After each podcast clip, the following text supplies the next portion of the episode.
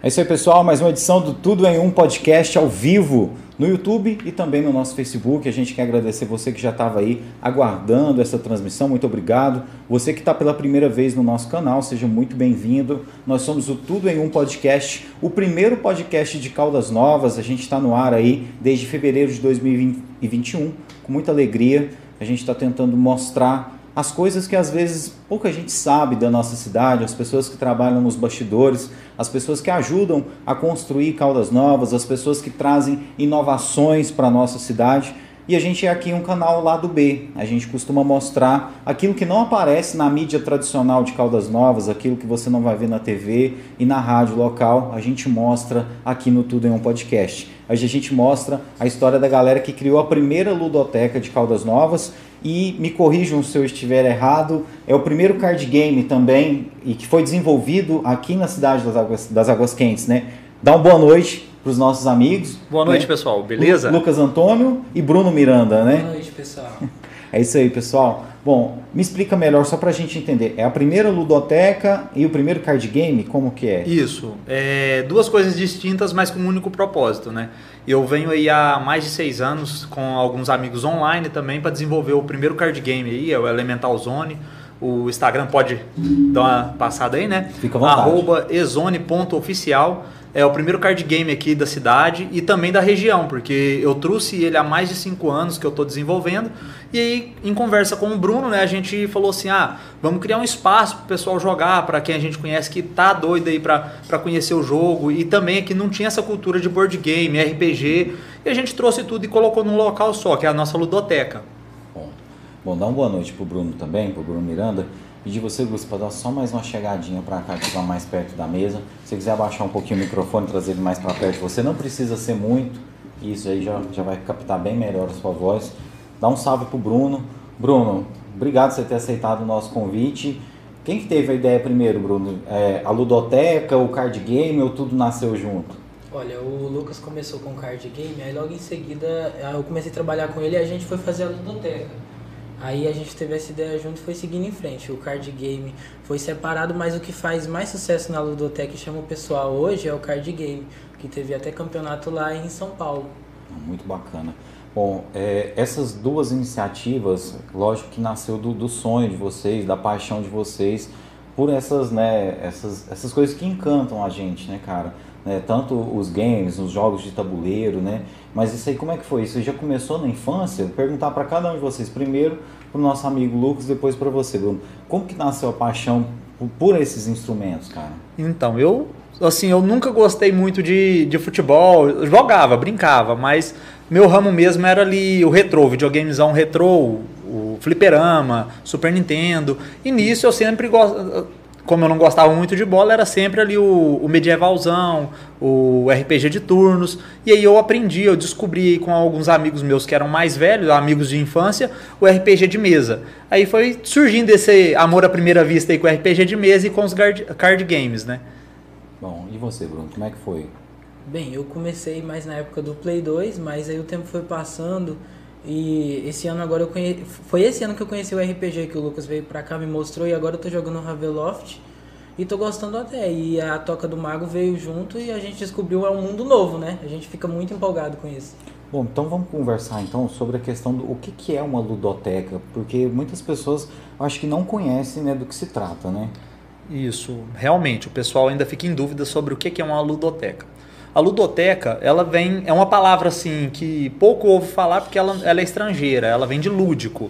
E o lúdico são educativos, então jogos educativos. É uma biblioteca de jogos educativos.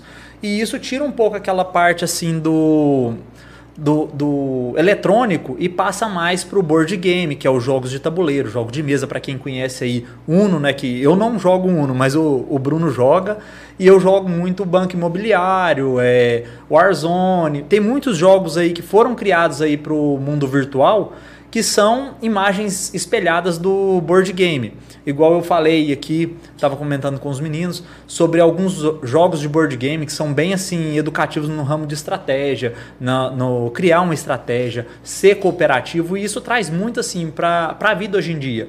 Até porque os psicólogos também, eles, é, principalmente os psicólogos infantis, colocam jogos lúdicos para as crianças e é onde o povo tem o primeiro contato. Aí hoje em dia a gente mostra esse, esse contato de uma forma mais abrangente para o público jovem e adulto também.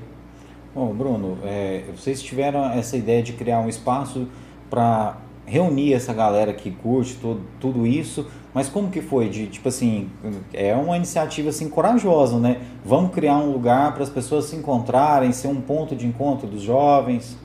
Cara, tinha o Exone, a gente estava trabalhando com ele, a gente gostaria de ver os campeonatos acontecer e toda todo o pessoal reunido e aí a gente criou. E foi uma modalidade nova porque normalmente eu jogava com meus amigos, todo mundo nas casas deles. Hoje não, hoje quando meus amigos vão jogar, a gente tá tudo lá, se reúne. Então a lojinha serve como um ponto de encontro para essa galera, para mim, para todo mundo de Caldas aí agora. Bom, e aí a, a iniciativa funciona das duas formas. Quem quiser ir lá jogar um jogo, de tabuleiro, tem espaço e tem os dias que tem o, os cards, os, o card game. Isso, na verdade lá a gente tem um espaço abrangente hoje, aí a gente disponibiliza as mesas, ah, você quer jogar o seu próprio board game que você comprou, tem na sua casa com sua galera. Só que o pessoal não tem, porque o que acontece hoje com a maioria dos jovens é que tá em casa, faz uma bagunça, faz uma farrinha e os pais não gostam. Então acaba que é um, um ponto de encontro, uma casa assim cultural, onde eles podem ir, ter uma liberdade de, de ir para aquilo, para aquele propósito. Igual você, você falou antes aí com o Bruno, foi, foi uma, um pensamento meio arriscado, porque o pessoal não conhece, é algo totalmente novo aqui, não só aqui, que na região também. Mas a mais próxima hoje é em, em Goiânia e tem lá também uma casa de jogos lúdicos lá, e a outra mais próxima é em Araguari. Então, para você ver que a, o nosso meio está muito longe de, de chegar Sim. perto delas. E aí a gente está com essa ideia e estamos contando aí que o pessoal vai porque quem vai a primeira vez, geralmente sempre volta. Com certeza. Isso aí, todo mundo que visitou a gente a primeira vez voltou, gostou e fala super bem, indica, porque é um espaço que a gente abre. A gente não cobra do pessoal para chegar lá e jogar. A gente aluga as mesas para um RPG, porque tem os gastos também com limpeza. Sim, isso tem despesa, né? Isso, tem as despesas. Mas você quer levar o seu jogo, as mesas estão lá, você pode chegar, jogar. Tem a consumação lá no local, lá tem um burger, que é o nosso Orc Burger, o Half Burger, que também é assim são comidas típicas, bem assim, com nomes medievais, para poder chamar o pessoal dessa área. Do, da galera geek mesmo, né, cara? Isso. Que foi, assim, quando a gente conver, começou a conversar sobre esse assunto, foi até na feira de games aqui de, de Caldas Novas, que teve na rodoviária, do nosso amigo Neto. Massa. Então, lá a gente começou com a ideia, a gente até trocou ideia com o Neto, falando que ia abrir e tudo. E ele super apoiou, todo mundo gostou da ideia. E no, o nosso stand lá no evento dele foi bem receptivo, estava bem na entrada. A gente conseguiu reunir mais de 200 jogadores por dia, nos dois dias, mais de 200 jogadores por dia. E todos eles gostaram da ideia. Massa, cara. Como é que é? Vocês dividem ah, o trabalho lá? É uma parte fica responsável por um? Como que é, mano? Ah, lá o Lucas ele foca mais no jogo dele e eu fico mais atendendo o pessoal na toca e ensinando o pessoal a jogar Zone, que foi igual no evento que a gente ensinou em torno de umas 400 pessoas. Aí quem vai lá, é, a gente ensina a jogar board game, card game e o pessoal gosta. Igual tem uma, é, muita gente que vai com os amigos jogar e é bem bacana. É o que ele tava falando, às vezes, por exemplo, pra gente levar para casa, às vezes reúne a galera, o pessoal grita um pouquinho e tal, se exalta um pouco, às vezes pode incomodar o pai, às vezes tem uma pessoa idosa em casa. Ali é o lugar certo da galera poder falar um pouquinho mais alto, comemorar na hora que ganha, é mais ou menos isso? E isso, pessoal. E o lado positivo lá é que a gente praticamente não tem vizinhos, então a gente fica mais à vontade. Que de um lado é uma construção, do outro também é uma construção, então é, por mais que seja assim, um bairro bacana, uma localização bem bacana, é, a gente não tem vizinhos tão próximos, então acaba que isso facilita. O local foi bem pensado nesse ponto. E é, sem contar que é um ponto também que o pessoal, para quem gosta, igual você falou, a galera Jack, vai chegar, vai se sentir à vontade, vai se sentir em casa. Cara, é, agora assim, pra galera que talvez esteja assistindo e não faça parte desse universo, a gente só traduziu algumas coisas aqui. O Ezone é, é um card game. Isso, exatamente. Você que criou, como que foi? Vocês dois criaram? Não, esse foi só eu. Há seis anos atrás eu comecei a criar as regras dele. Antes de você explicar, então, vamos explicar para o pessoal, que aí o pessoal acho que vai até entender melhor. A diferença de um card game e, e board game. Isso, e um board game. Olha, o, ambos têm a mesma finalidade, que é você jogar sobre uma mesa. O board game já é um jogo de tabuleiro, a maioria das vezes cooperativo. O pessoal reconhece muito alguns card games, como Batalha Naval, como board game. Por quê? Porque é algo fixo. Uhum. Você sempre joga e sempre monta a mesma coisa. A diferença do, dos demais card games, que já são conhecidos no mercado também, que é Pokémon, é, Yu-Gi-Oh!, Magic. Então são, são card games que você monta o seu baralho com a sua estratégia, uma variação enorme de cartas. Você junta ali dentro das regras, faz, e o jogo de cartas é isso, o card game. Você... Yu-Gi-Oh! é um exemplo de card game. Isto. Você pega suas criaturas, suas magias, junta todas no baralho, embaralha e joga contra um adversário. Isso é um card game. Um board game é onde joga você e seus amigos contra o próprio jogo. Ah, sim. É como, tipo assim, no, no videogame a gente estivesse jogando contra a máquina. Isso. Um cooperativo, uhum. né? Um Metal Slug, por exemplo. Sim. Isso aí seria um board game. Vocês dois contra o jogo. Massa, cara. E qual que é o preferido de vocês? Ah, o meu é Zone. Zone. eu, eu sou suspeito de falar como criador, porque para mim é, é um filho, né? Eu já tenho o Ezone não é um board game, ele é um não, card é um game. card game. As pessoas disputam entre si nesse entre caso. si. Você monta ali o seu baralho, sua estratégia e vence o seu amigo, o seu colega ou até mesmo o seu oponente que a gente teve o campeonato aí, o primeiro, né, o mensal, que foi o lançamento, e agora foi o primeiro campeonato mensal. Aconteceu dois ao mesmo tempo que começou aqui em Caldas Novas e a gente distribuiu já para outras duas lojas do país, que é em Marília, São Paulo, também, teve outras que pegaram depois também, mas as que aconteceu o campeonato foi aqui em Caldas Novas, o oficial primeiro, e em Marília, São Paulo. Essas cidades já estão jogando o Ezone, o que é o seu jogo. Isto. E, e, agora vamos entender o que é o Ezone para a galera que às vezes está né, tá um pouco por fora ainda do que a gente está falando. Bom, o Ezone ele juntou todas as minhas paixões de jogos em um único jogo. Ele é um card game totalmente diferente dos outros, porque em todo card game você tem o ponto de vida do jogador. O meu não. Como eu jogava LoL, joguei muito Yu-Gi-Oh! profissional, fui pro campeonato nacional. Caramba. Fui pro nacional, fiquei em top 16 de Dragon Ruler. Até um abraço aí pro Ivan, que eu tô mandei o link pra você aí, né, seu sem vergonha. Então, é, joguei muito Yu-Gi-Oh! profissional, gosto muito de card game, RPG. Juntei tudo num lugar só peguei o meu jogo falei, ó, não quero ter ponto de vida. Quero que seja como se fosse um MOBA de computador, três rotas. Então peguei e falei, ó, vai ter as três rotas, vai ter um baralho de criaturas e um baralho de habilidade, como você fosse o deus do seu, do seu plano e colocasse suas criaturas para proteger o seu mundo. Que também é um pouco de Dragon Ball, a Guerra do Bios. Então, como eu sou bem assim fã, juntei tudo que eu gostava num jogo. Criei as próprias cartas, as, os próprios desenhos todos, fui, fui eu que desenhei.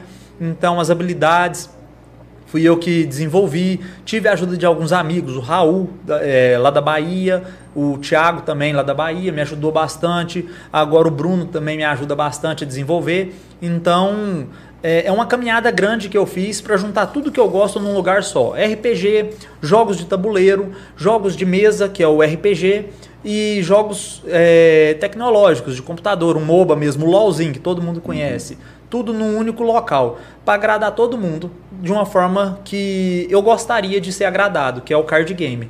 Fiz o card game, desenvolvi agora na primeira edição 85 cartas, que você usa 30, 40 para poder, uma combinação de 30, 40 cartas a seu gosto, para montar o seu baralho e vencer o oponente. Bruno, e por que, que é o seu preferido, né, o, o Ezone? Ah, porque é, em termos do Yu-Gi-Oh!, quando eu preguei para jogar, eu achei os textos muito grandes e um pouco mais difícil de entender. Já o Ezone, ele tem, ele tem os textos assim mais específicos e ele tem as criaturas assim desenhadas de uma forma que a gente se apega mais rápido a elas. E aí quando você começa a gostar da, da criatura, você já sabe o efeito. Aí você, o jogo flui de um jeito muito mais gratificante assim de jogar. A criatura é tipo aquele, tipo assim, aquele personagem do Dragon Ball, do, do tipo assim, do Mortal Kombat que a gente gosta de jogar com ele no videogame normal? Isso. Pra gente que é da mesma, como a gente tava conversando antes, Da a gente é da mesma idade, idade, vocês, até o pessoal que tá assistindo também que for da mesma idade nossa aí, não vou revelar porque senão eu vou ficar parecendo velho com esse cabelo grisalho. Bom, vou ficar parecendo, né? Eu tenho Bom, grisalho. Só se revelar que É vai sucesso. aparecer, né, mano? Faz sucesso. Então, pra gente que é acostumado com fliperama, que tinha assim, que gastava o troco do pão no fliperama, a gente jogava muito The King of Fighter. E tinha aquele timezinho ali que a gente pegava sempre. Eu, por exemplo, era Ralph, Leona e quando liberou o Rugal doido. Quando não era o Rugal, era o Andy. Então eu tinha aqueles três que eu sempre pegava de time pra jogar contra a máquina. Aqui no caso, as criaturas vão ser aquele timezinho que você escolhe para enfrentar o seu oponente. Aí você escolhe as criaturas, coloca de 3 em 3 da mesma forma que era um The King of Fighter, né? Que você pegava os três, você vai colocar as três rotas, três criaturas. E o baralho principal seu, você vai reunir os poderes deles. Você saca um poder, você vai jogar naquela criatura que tá batalhando. Bruno, pra quem jogava Yu-Gi-Oh! é melhor jogar o Exone, então? Não, depende do gosto da pessoa, mas com certeza se a pessoa vai aprender, eu acho que ela vai aprender o Exone mais rápido. Por causa que é um jogo mais, vamos dizer assim, abrasileirado, né? E é mais fácil de entender. Tipo assim, eu, eu acho que né, o, o Lucas ele tentou corrigir a- as falhas, as deficiências que você foi encontrando na porrada de jogo que você já jogou aí ao, ao longo do, do tempo, né, cara? Foi, foram cinco, cinco anos desenvolvendo, trazendo assim, corrigindo, porque teve erros. Protótipos que eu tive, eu carrego até hoje na carteira, a primeira carta que eu imprimi para fazer teste e uma carta atual, para me ver. a difer- nós aí, cara. É, vai ver se dá pra gente enxergar um pouquinho aqui. Mas Ó. é, isso é massa, cara, porque tem um valor sentimental massa, forte, então, né, cara? Tem, tem um valor ali, uma caminhada, uma jornada que a gente pega. Tem tanto tempo que tá na carteira que ela grudou. Ah, eu sei Eu vou fazer é. assim, ó. Vou Ó, passar aqui, você. e eu vejo um e vejo a outra, Isso. né? A primeira e Cara, a bem, última. bem profissional, hein, cara? Você desenhou à mão esses desenhos? Isso, eu tenho uma mesa digital, eu comecei a treinar nela quatro anos atrás para chegar nesse ponto. Esse desenho aí, esse que você está olhando, esse escorpião, ele já foi refeito umas três vezes até chegar ao lançamento. Essa aqui é a primeira. Isso, essa é a primeira versão que eu ia lançar. É, ele é bem mais simples, né? Isso. Escorpião, aqui, eu vou tentar ler aqui. A carta diz aqui, praga, escorpião vermelho. Aí tem dois, dois, dois. O que, que significa isso aqui? É, dois de ataque, dois de defesa e dois de vida. É, dois aqui, aí tem duas espadas, né? Isso. Dois aqui o escudo. E depois o vermelho aqui, é uma bolinha vermelha? Isso é um coração. É um coração, é que eu não tô conseguindo ver direito, porque tá na, no plástico, né? Ah, isso aqui, defensor, escorpião. Aí aqui, tá falando aqui, exibe esse card, é? Exile. Exile esse card da sua pilha de descartes. Coloque sobre uma criatura aliada. Cortador. Contador? Um contador de contador veneno. de veneno. Aí tá aqui, veneno. Criaturas com contador de veneno destroem instantaneamente criaturas quando caus- causam dano em sua vida. Agora a outra aqui já é bem mais elaborada, né, cara? Já, Isso. já tem bem mais. A gente vê a evolução, né, da, E esses desenhos você criou como? Ah, imaginação. Eu fui desenhando, eu falava, ah, eu quero um. Igual você deve estar olhando aí, o Ascan, o É. morador de Esdras. Eu falei assim, ah, eu vou puxar um pouco do Resident Evil 4, a vila de zumbi, só que eu vou trocar o zumbi por um feiticeiro voodoo. E tem uma história, o jogo tem uma história por trás, igual ele fez um ritual, ele perdeu uma mão, ele sacrificou a própria mão para renascer a filha dele, que também é uma bruxa voodoo, é, dos mortos, que ela morreu com infecção contagiosa lá, que era um parasita mutante, vamos dizer assim. E tem, as cartas contam uma história, todos os desenhos juntos contam uma história. É isso que eu estava pensando enquanto você estava falando. De certa forma, você criou uma grande narrativa para que cada personagem contasse uma parte dessa história durante o jogo, né? Isso. Cara, E- muito interessante aqui. Aqui vou tentar ler aqui. É, humano, esse. Isso, esse é tipo humano. Ao revelar, adicione uma carta item Esdras do seu baralho para a sua mão. Aí tá aqui, adicione uma carta Esdras do baralho para a mão, após embaralhe uma carta Esdras do seu descarte para o seu baralho. O que significa isso? Significa que quando ele revela para a batalha, igual eu falei que tem as três Uhum. rodas, você pode revelar ele.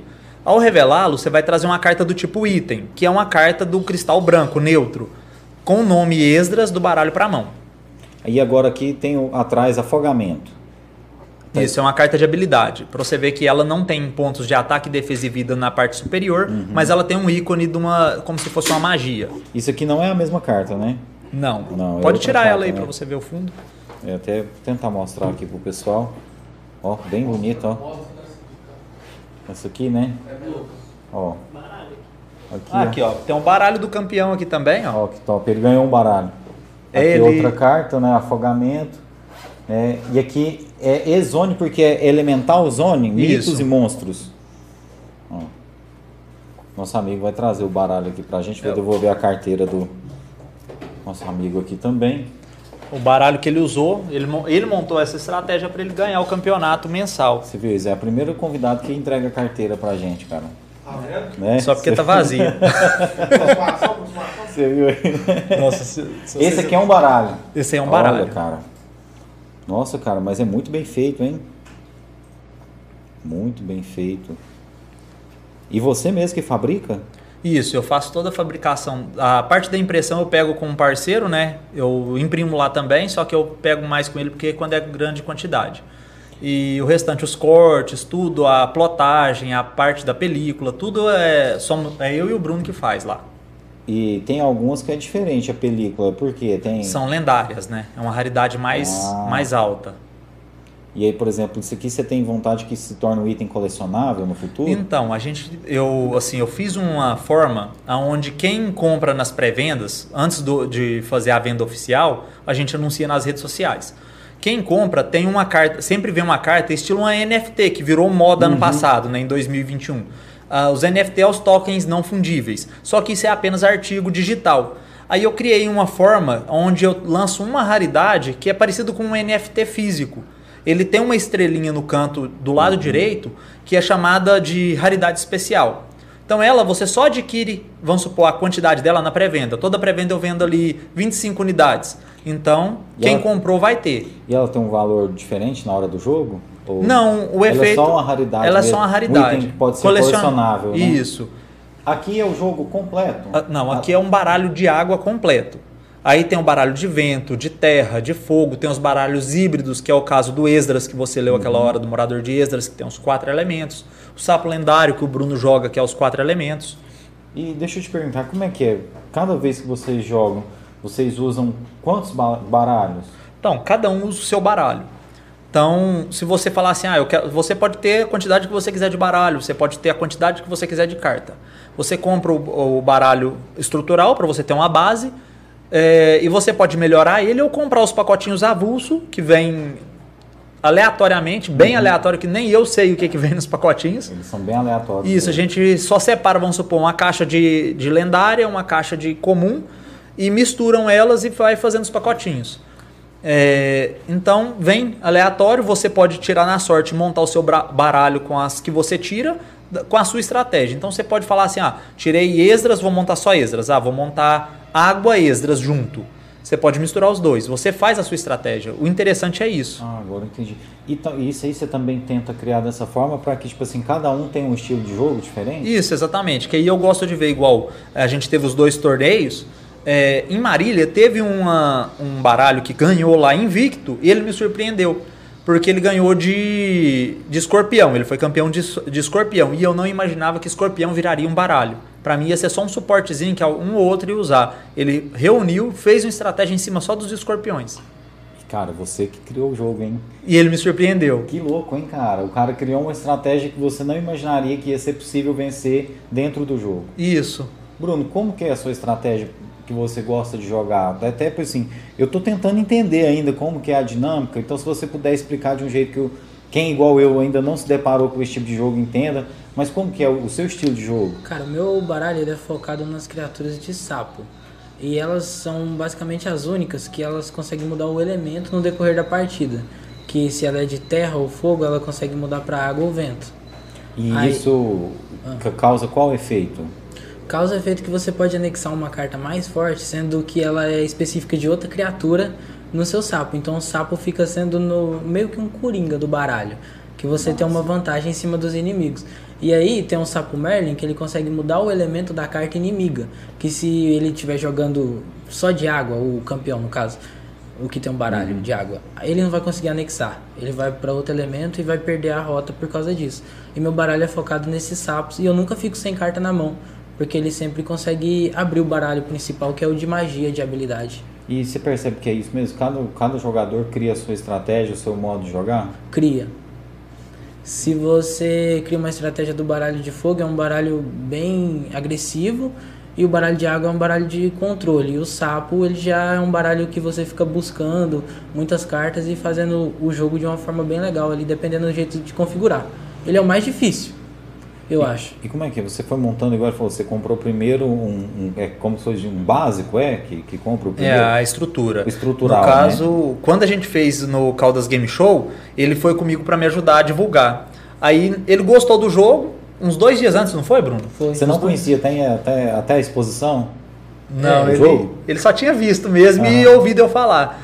Aí te- a gente teve um probleminha na parte gráfica, é, que até atrasou a chegada dos baralhos, aí eu vendi a pré-venda e falei pra eles, ó, quem comprar a pré-venda vai ganhar a Lenda da Lagoa Redonda, que é uma, capa, uma carta NFT que só serve para os sapos. Então quem tem essa carta, que muda o elemento do sapo, é só quem comprou na pré-venda. E o Bruno foi e pegou quatro baralhos, ele pegou dois de fogo e dois de água comigo na época. A gente nem pensava na toca. Aí ele pegou, juntou as quatro, que ele, por causa dos sapos lendários, do baralho dele, ser tirada por base em cima da, da história arturiana, a lenda arturiana, do rei Arthur, a espada Excalibur. Então eu fiz eles na forma de sapo. Tipo, sapo Merlin, sapo Tristan. Então a gente tem um pouco de estudo atrás. É o, o rei sapo Arthur. Então tudo tem isso. É interessante assim que de alguma forma se acrescenta cultura, né? Outro tipo de cultura, não que os games não sejam, mas assim, outro tipo de cultura. Então, tipo assim, tem literatura ali no meio, né, cara? Isso. Então, a pessoa que está entrando em contato com o game, ela conhece também de literatura. Agora, por exemplo, voltando aqui para a Toca do Mago. Se eu chegar lá, eu que não, não joguei nada disso, eu não tenho baralho, eu não tenho nada, eu consigo fazer alguma coisa? Consegue. Se você chegar sozinho, vai ter. A maioria das vezes tá eu e o Bruno lá. E a maioria das vezes, assim, mais pro final, tá só o Bruno, que é ele que fecha lá. Sim. Aí o Bruno vai pegar, vai te mostrar os jogos que a gente tem de board game, ver se você tem interesse em algum. Se você está acompanhado ali, ele vai falar quais que são cooperativos para duas, três pessoas. E se você está sozinho, ele vai te apresentar o card game, que aí ele pega o baralho dele, te mostra alguns outros baralhos. E se você falar assim, não, eu tenho interesse, vou pegar esse aqui para jogar, ele vai te ensinar o jogo e ali vocês vão começar a desenvolver um card game e um assunto em comum. E é isso que a gente quer trazer. Agora, hoje a gente teve a notícia também que a galera do Pokémon de card game quer transformar, quer que a gente traz para cá o palco competitivo e a gente está tentando reunir a galera que, das antigas que jogavam Magic também para jogar card game lá. Então vai ter vários card games lá junto. Bom, E além do, do, do card game, o que mais que tem de opção lá, né, lá na Ludoteca, Bruno? Tem os jogos mobile e os jogos mais convencionais. como Esses mobiles Uno. seriam como? Seria é, os MOBAs e até Free Fire. Ah, que o aí- pessoal vai lá jogar de vez em quando. Aí o pessoal usa a internet da Ludoteca Usa a internet. e aí vocês jogam entre si. Mas esse público é o mais difícil de reunir porque eles têm aquele pensamento que se jogar em casa é melhor. Só que a gente quer fazer uns campeonatos mensais lá quando reunir esse pessoal para poder estar jogando com eles. Para criar a cultura das É. pessoas se, se encontrarem, né? Né, se interagir é, é melhor, né? Assim, eu acho muito mais gostoso isso que a gente está fazendo hoje aqui, um- uma conversa cara a cara, é, até isso levar isso para o jogo, porque quando você joga com a pessoa, é, fica mais harmonioso. Até eu mais o Bruno direto no nosso intervalo do almoço, a gente joga junto lá Pokémon United no celular. E, e é bacana, porque dá para você passar uma estratégia ali pessoalmente, coisa que no chat a pessoa não vai entender. Não, isso aí me lembra muito, a gente estava até conversando aqui, né, antes de começar o, o podcast. A, a- minha época de infância, igual você falou, a mãe da gente que mandava a gente comprar alguma coisa no supermercado, a gente pegava ali o troco, né, 25 centavos e passava, né, no fliperão e tal para jogar. E era essa coisa, chegava lá, você encontrava um amigo seu da escola, e aquela coisa, o cara te passava uma manha, né, ó, o poder de- desse, desse personagem aqui, você faz assim, assim, né, cara. Então tinha uma, uma magia da gente estar ali, né, cara? Você reunir com um primo pra, pra aprender a jogar ali. um Eu lembro da época do Dragon Ball, do PlayStation 2, que a gente saía da escola, igual a gente conversou mais cedo, a gente tinha que levar uma blusa dentro da, da, da, mochila. bolsa, né? No meu caso era diferente, eu levava pra emprestar, porque eu era o dono da, da locadora. Aí você tinha umas camisetas lá pra quem chegava de uniforme. Nossa, dava problema, viu? Eu, eu lembro que assim, a gente não matava aula pra ir jogar, até porque, por exemplo, o pessoal do fliperama sabia, ó, você tá no horário de escola, você não vai jogar aqui. Mas, por exemplo, depois das 5 e meia da tarde que a gente saía do colégio, aí a gente ficava lá, sei lá, às vezes até 6 e meia da tarde lá. Só que, por exemplo, se a gente tivesse com a camiseta da escola, dava problema, então a gente levava uma outra camiseta. Mas a mãe da gente sabia, e era um negócio assim tranquilo, porque era numa rua de comércio, era um lugar assim movimentado, e lá, lá não tinha influência ruim, né, cara? O máximo que acontecia lá era a gente beber um refrigerante, um picolé. E fazer amizade, né? É, cara. Porque a gente, eu fiz muito amigo, muito amigo mesmo na, dentro da, da, da locadora, da Lan House. É, eu lembro da época que eu jogava Tibia, Priston, fazia corujão na Lan House. Meu pai passava lá, "Ah, o que, que você vai fazer? Ah, vou fazer corujão. Não, então vou pagar a pizza.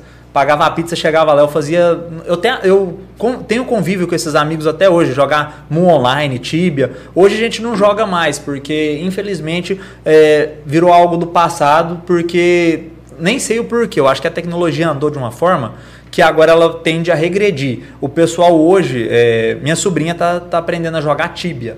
A minha sobrinha, lá em Tupaciguara, tá aprendendo a jogar que Tibia. massa. Então, é, eu vi ela postando um videozinho, eu falei, onde você jogou isso? Ah, a turma da minha escola tá jogando, porque eu vi no TikTok. Olha que legal, cara. Ó, o TikTok tem umas coisas boas, tá vendo? É, tirando as dancinhas chatas, tem umas coisas boas. Não, mas é, é bem interessante isso, né, cara? A questão do corujão é- era uma vibe mesmo. Eu lembro das Lan House, cara, que fazia o corujão.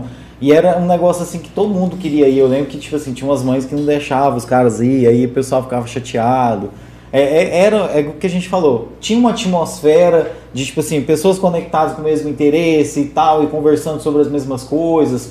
Aí rolando um som massa que só a nossa galera curtia, né, cara? É bacana. Eu lembro que, tipo assim, o cara colocava pra tocar lá, era Linkin Park, essas coisas que a gente tava ouvindo na época, sabe? Não, e era, tipo assim, tinha até, tinha vez que a gente colocava até o clipe de DVDs de clipes animados Pra, tipo assim, pra rolar lá, né? pra cara? rolar, porque era uma coisa tipo Crazy Frog, todo mundo gostava, era, era nostalgia. E até a conversa hoje em dia que a gente fala isso é nostálgico, que a minha cunhada tem 16 para 17 anos, e eu fui contar pra ela esse final de semana, a gente contando de Corujão, eu conversando com meu sogro, e a gente contando lá de Corujão, de quando fazia, da época de escola, e ela, ah, hoje em dia não tem disso.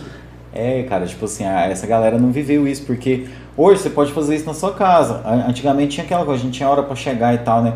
Hoje o cara fica jogando até 3 horas da manhã de boa, né, cara? Pra gente pra jogar até esse horário tinha que dar sorte de você ter a grana de ir no Corujão, a mãe da gente deixar a gente ir no Corujão, né, cara? É, isso aí era muito Olha, bom, cara. Só agradecer às pessoas que estão acompanhando a gente aqui.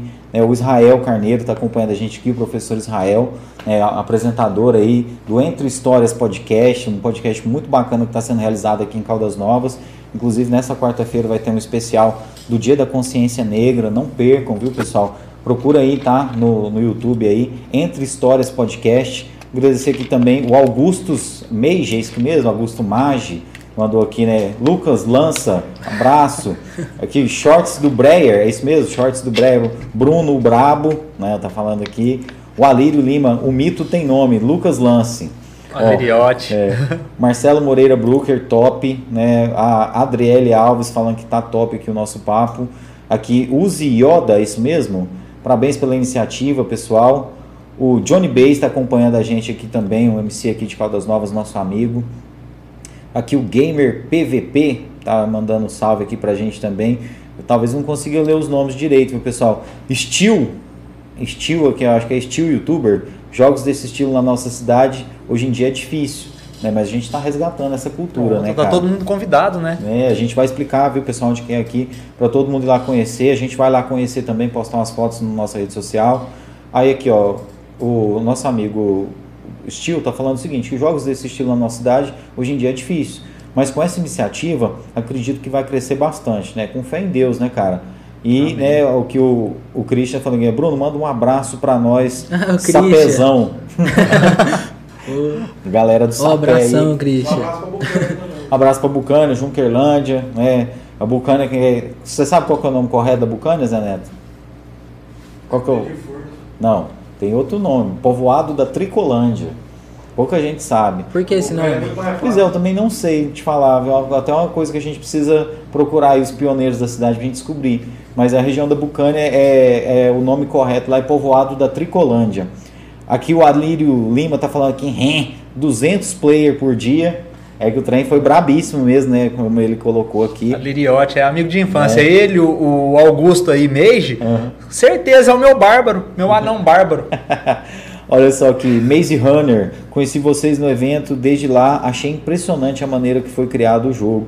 É, cara, o que a gente tava falando, muito louco a história, né, cara? Mardoni Silva mandando salve aqui pra gente também. O Christian tá falando aqui, o Brunão zerou o game. O Brunão é, é o ninja mesmo da parada? Ah, é o cara do Cara. sapo, né?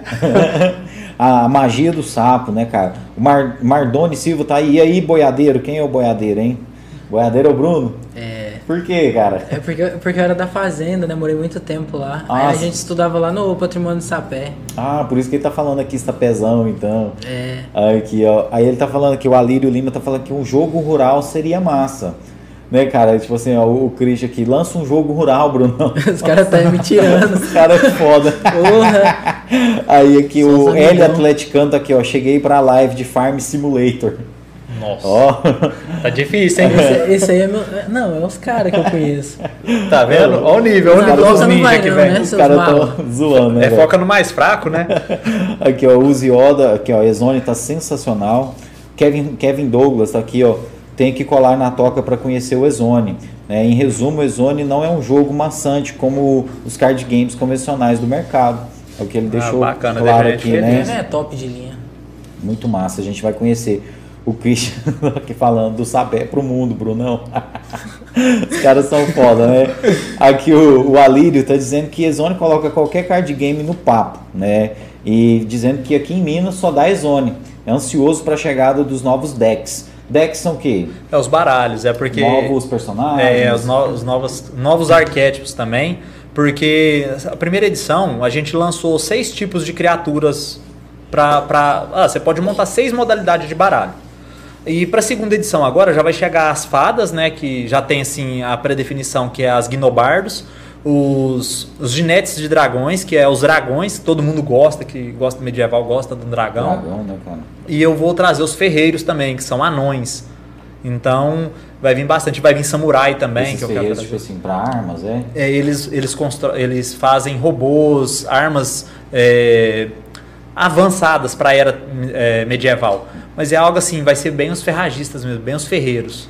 E todo lançamento desse que você faz, você faz assim, tipo aquele lançamento, do, igual você falou do, do exemplo com a NFT, você faz uma carta exclusiva, uma, uma questão de pré-venda, alguma coisa assim? Isso, eu sempre faço duas cartas por lançamento. Igual no primeiro lançamento eu tive a entidade, que é a imagem da deusa, que também tá na cultura, né? Que é a. a- ela é.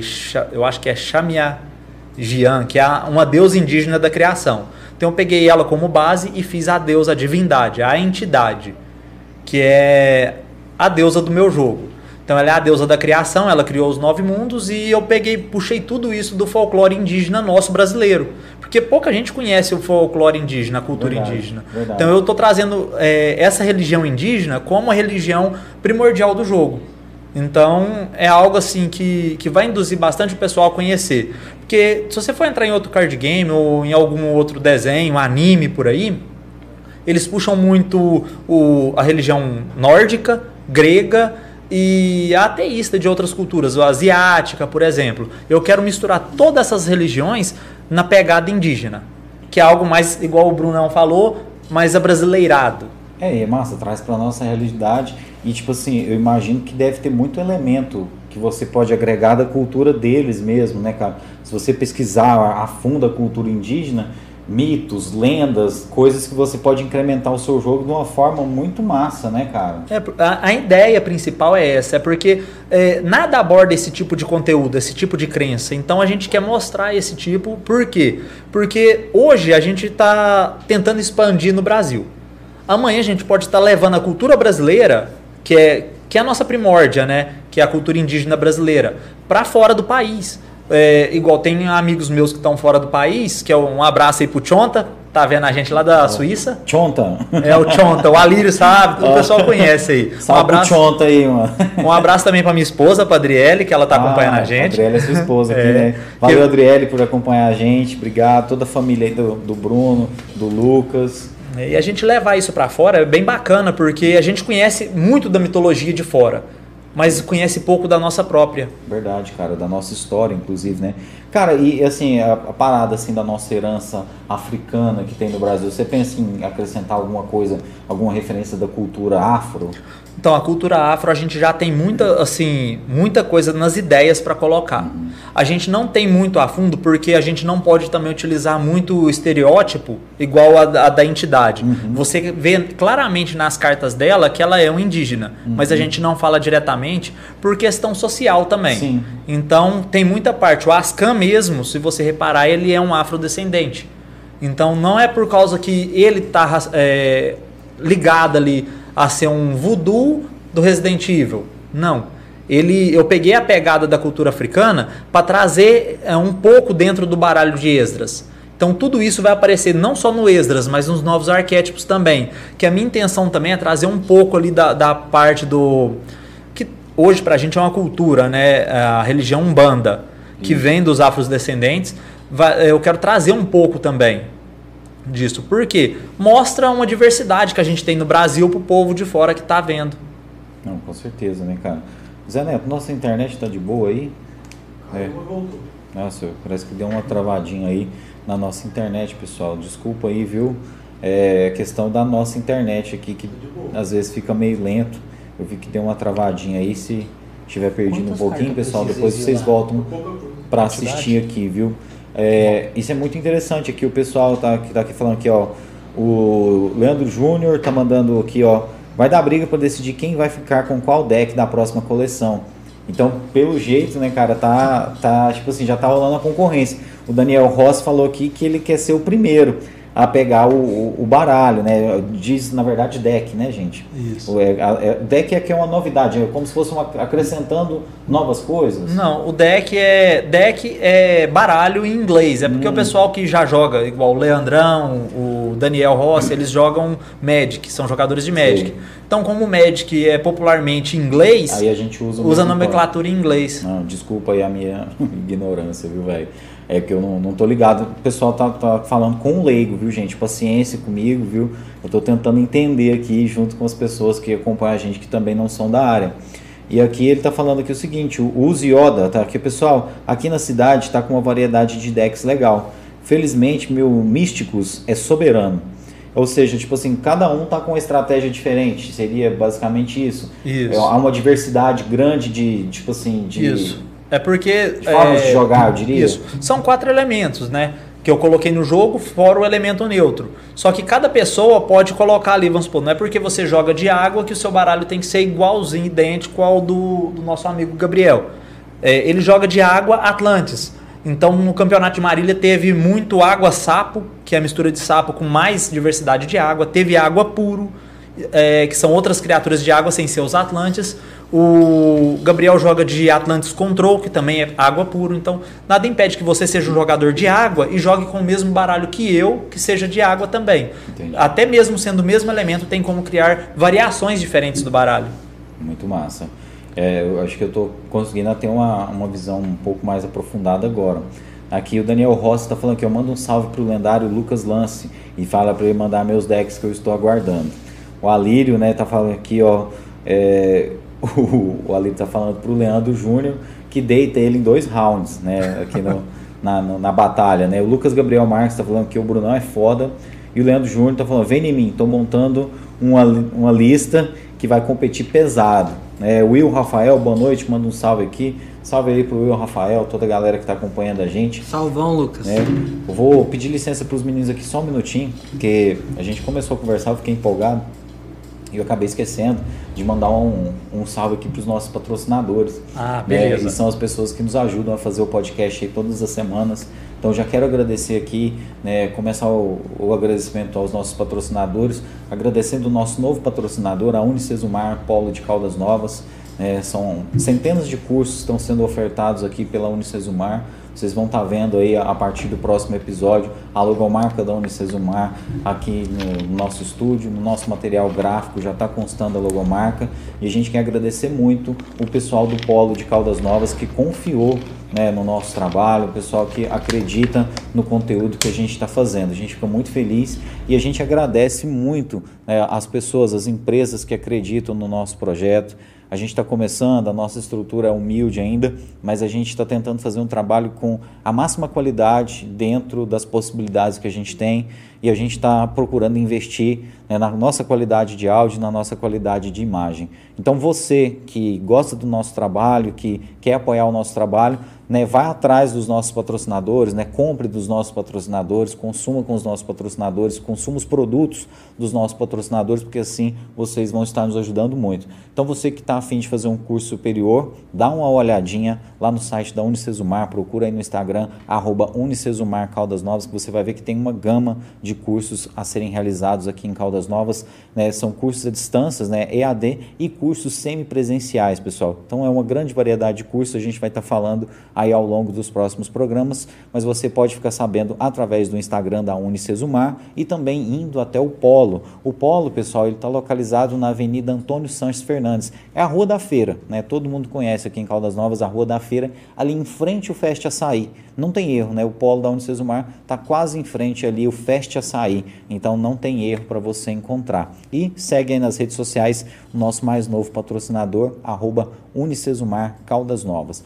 E a gente quer agradecer o nosso patrocinador, o Caldas Novas App, o nosso primeiro patrocinador que está com a gente desde o começo, o aplicativo oficial de Caldas Novas. Se você não conhece ainda, pessoal, o Caldas Novas App, entra agora na sua loja de aplicativos e baixa agora o Caldas Novas App, que é um aplicativo onde você fica sabendo sobre literalmente tudo que acontece na nossa cidade. São mais de 10 mil pessoas que utilizam esse aplicativo, então para você empresário é uma ótima forma de divulgar o seu negócio, uma ótima forma de você vender mais. E para você, pessoal, que está afim de economizar, que está afim de saber das promoções da cidade, está afim de saber os eventos que acontecem na nossa cidade, o Caldas Novas App é a plataforma perfeita para tudo isso. No Caldas Novas App você vê os eventos que estão acontecendo na nossa cidade, as promoções e é muito fácil você pesquisar. Por exemplo, se você está querendo fazer uma consulta aí de materiais de construção, lá você vai encontrar, pessoal, uma gama de empresas de material de construção. E ali no seu celular, pessoal, um clique lá dentro do aplicativo, você já começa a falar com a empresa. Então, assim, você faz um orçamento sem sair da sua casa de maneira muito fácil. E você que tem uma empresa, você que é pintor, prestador de serviço, carpinteiro, se você anuncia a sua empresa no Caldas Novas App, você consegue vender muito e aumentar os seus lucros. E o melhor de tudo, é muito barato você anunciar no Caldas Novas App. Tem planos baratinhos aí, pessoal, onde você mostra a sua marca e são mais de 10 mil usuários para ver né, essa grande vitrine mostrando aí as principais empresas de Caldas Novas. Além disso, tem um delivery com os principais estabelecimentos da nossa cidade, pizzarias, restaurantes, hamburguerias para você pedir o seu lanche aí hoje à noite, sem aquelas taxas absurdas né, que os aplicativos tradicionais, eu não preciso falar o nome, cobram de você. Né? Então é uma taxa justa, você não vai gastar muito pedindo aí pelo aplicativo. Muito diferente desses aplicativos que a gente vê propaganda aí na televisão. E também tem uma prestação de serviço muito massa dentro do Caldas Novas App. Você fica sabendo das vagas de emprego da cidade, de Caldas Novas e região, sem pagar nadinha. Muitas pessoas já conseguiram um emprego através do Caldas Novas App. Então, um grande abraço para o nosso amigo Gabriel Barcelos e Adriele Guerra e todas as pessoas que fazem esse aplicativo acontecer. Se você quiser saber mais informações sobre como anunciar o seu trabalho, a sua empresa no Caldas Novas App, segue lá no Instagram, arroba Caldas Novas App. Manda uma mensagem lá que o pessoal vai te responder tudinho e é muito fácil anunciar e o retorno é garantido. A gente também quer agradecer de maneira especial a João Pedro Imóveis. Em Caldas Novas, se você quiser fazer bons negócios imobiliários, o lugar certo é João Pedro Imóveis. A imobiliária está localizada na Avenida Orcalino Santos, do ladinho do Shopping CTC. Lá o nosso amigo João Pedro Vieira, juntamente com toda a sua equipe de corretores, tem para vocês as melhores opções para comprar, vender ou alugar aqui em Caldas Novas com credibilidade e segurança, porque afinal, pessoal, são décadas de serviços prestados aqui em Caldas Novas e sempre bons serviços com muita referência e credibilidade, segurança na hora de você fechar o seu negócio imobiliário. Telefone 3453 1669. Um grande abraço para o nosso amigo João Pedro Vieira e para toda a galera da João Pedro Imóveis. Vou agradecer por último agora Automatec Sistemas.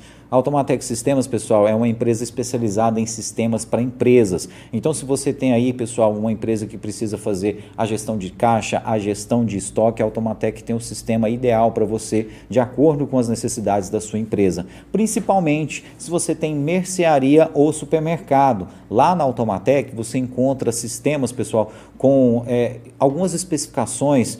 É, com soluções para a área contábil e também, pessoal, para a sua parte tributária. Então vai facilitar muito a vida de quem tem um supermercado ou mercearia. É mesmo que ele vai, tipo assim, fazer mais do seu trabalho para você, ou seja, você vai automatizar o seu, o seu, estabelecimento e vai ganhar tempo. Além disso, pessoal, quem precisa fazer automação comercial para emitir cupom fiscal, nota fiscal, lá eles têm todos os equipamentos para fornecer para você a um preço muito vantajoso. Então segue aí nas redes sociais, arroba Automatec Sistemas. Um grande abraço para o nosso amigo Ariel Fabiano. E você, pessoal, que gosta do nosso trabalho, não deixe de apoiar os nossos patrocinadores também, porque é graças a eles que a gente está conseguindo trazer aqui o Lucas, trazer o Bruno, né, para a gente estar tá contando sobre essas iniciativas de Caldas Novas e estar tá valorizando o trabalho que eles e outras pessoas fazem aqui também. E você que quiser vir aqui no nosso podcast, manda um inbox aqui para a gente. Se tiver algo interessante para dizer, você já está convidado.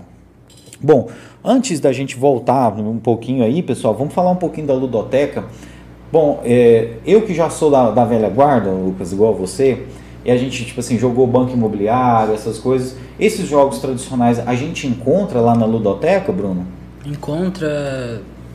É, encontra sim, tem muito jogo lá desses mais antigos.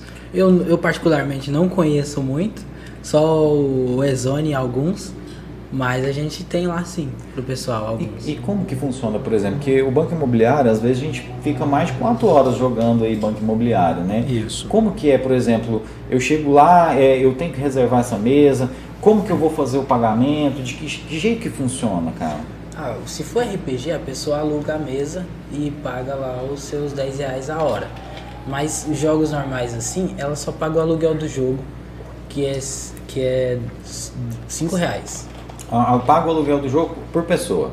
Não, é um grupo. Ele um paga grupo. lá 5 reais e fica lá uma hora, duas horas, só que cada hora é cinco reais. É cada é bem hora... tranquilo. Hum, entendi. É, cinco reais fica barato, né? Uhum. Então, por exemplo, se eu for lá com mais três pessoas para jogar, digamos assim, banco imobiliário, e eu ficar lá quatro horas, eu vou pagar 20 reais. Isso, isso. divide entre vocês vai ficar bem barato. Cada um vai pagar cinco reais. É isso, isso, praticamente. Se você e mais três for lá pagar é, para jogar um board game, vocês vão pagar 5 reais a hora, 4 horas vocês vão pagar 20 reais, 5 reais cada um. Muito barato, ou seja, que jogamos 4 horas, são 4 pessoas, cada um paga uma hora e foi lindo. Isso. Bem bacana. Agora o card game já é um pouco diferente porque ocupa a mesa toda. Não, o card game é, é um pouco diferente, mas é por quê? Porque como você já adquire o jogo e já tem o seu próprio jogo, o seu próprio baralho, é, para card game é livre. Você chega, você pega uma mesa de, duas, de dois a quatro lugares e é grátis. Você é só chegar, reunir com a galera e jogar. É, a questão mais é o RPG e o board game, que gera um pouco mais assim de despesa com limpeza, essa parte assim, ocupa mais lugares. Então a mesa de RPG fica 10 reais a hora. Aí vamos ali, um mestre mestra para 4 a 6 pessoas, divide entre as pessoas que estão jogando, vai sair, do, a maioria das vezes sai 2, 4, até 6 reais por pessoa que fica lá 3, 4 horas jogando também. Sai a mesma coisa do board game, porém é um jogo de narrativa mais fechado. E a gente está até com uma promoção lá que você leva a sua turma para mestrar é, se você alugou por mais de duas horas, você recebe um, um, dois litros de refrigerante por conta da casa. Oh, bacana. Então, é um incentivo. Essa promoção vai até dia 30 agora de, de novembro, que é a nossa Black Friday, Black virou uma Black Table. Nossa. Então, vai até agora dia 30 de novembro, como iniciativa para levar o pessoal para jogar RPG. Teve muita gente que acha interessante, está começando.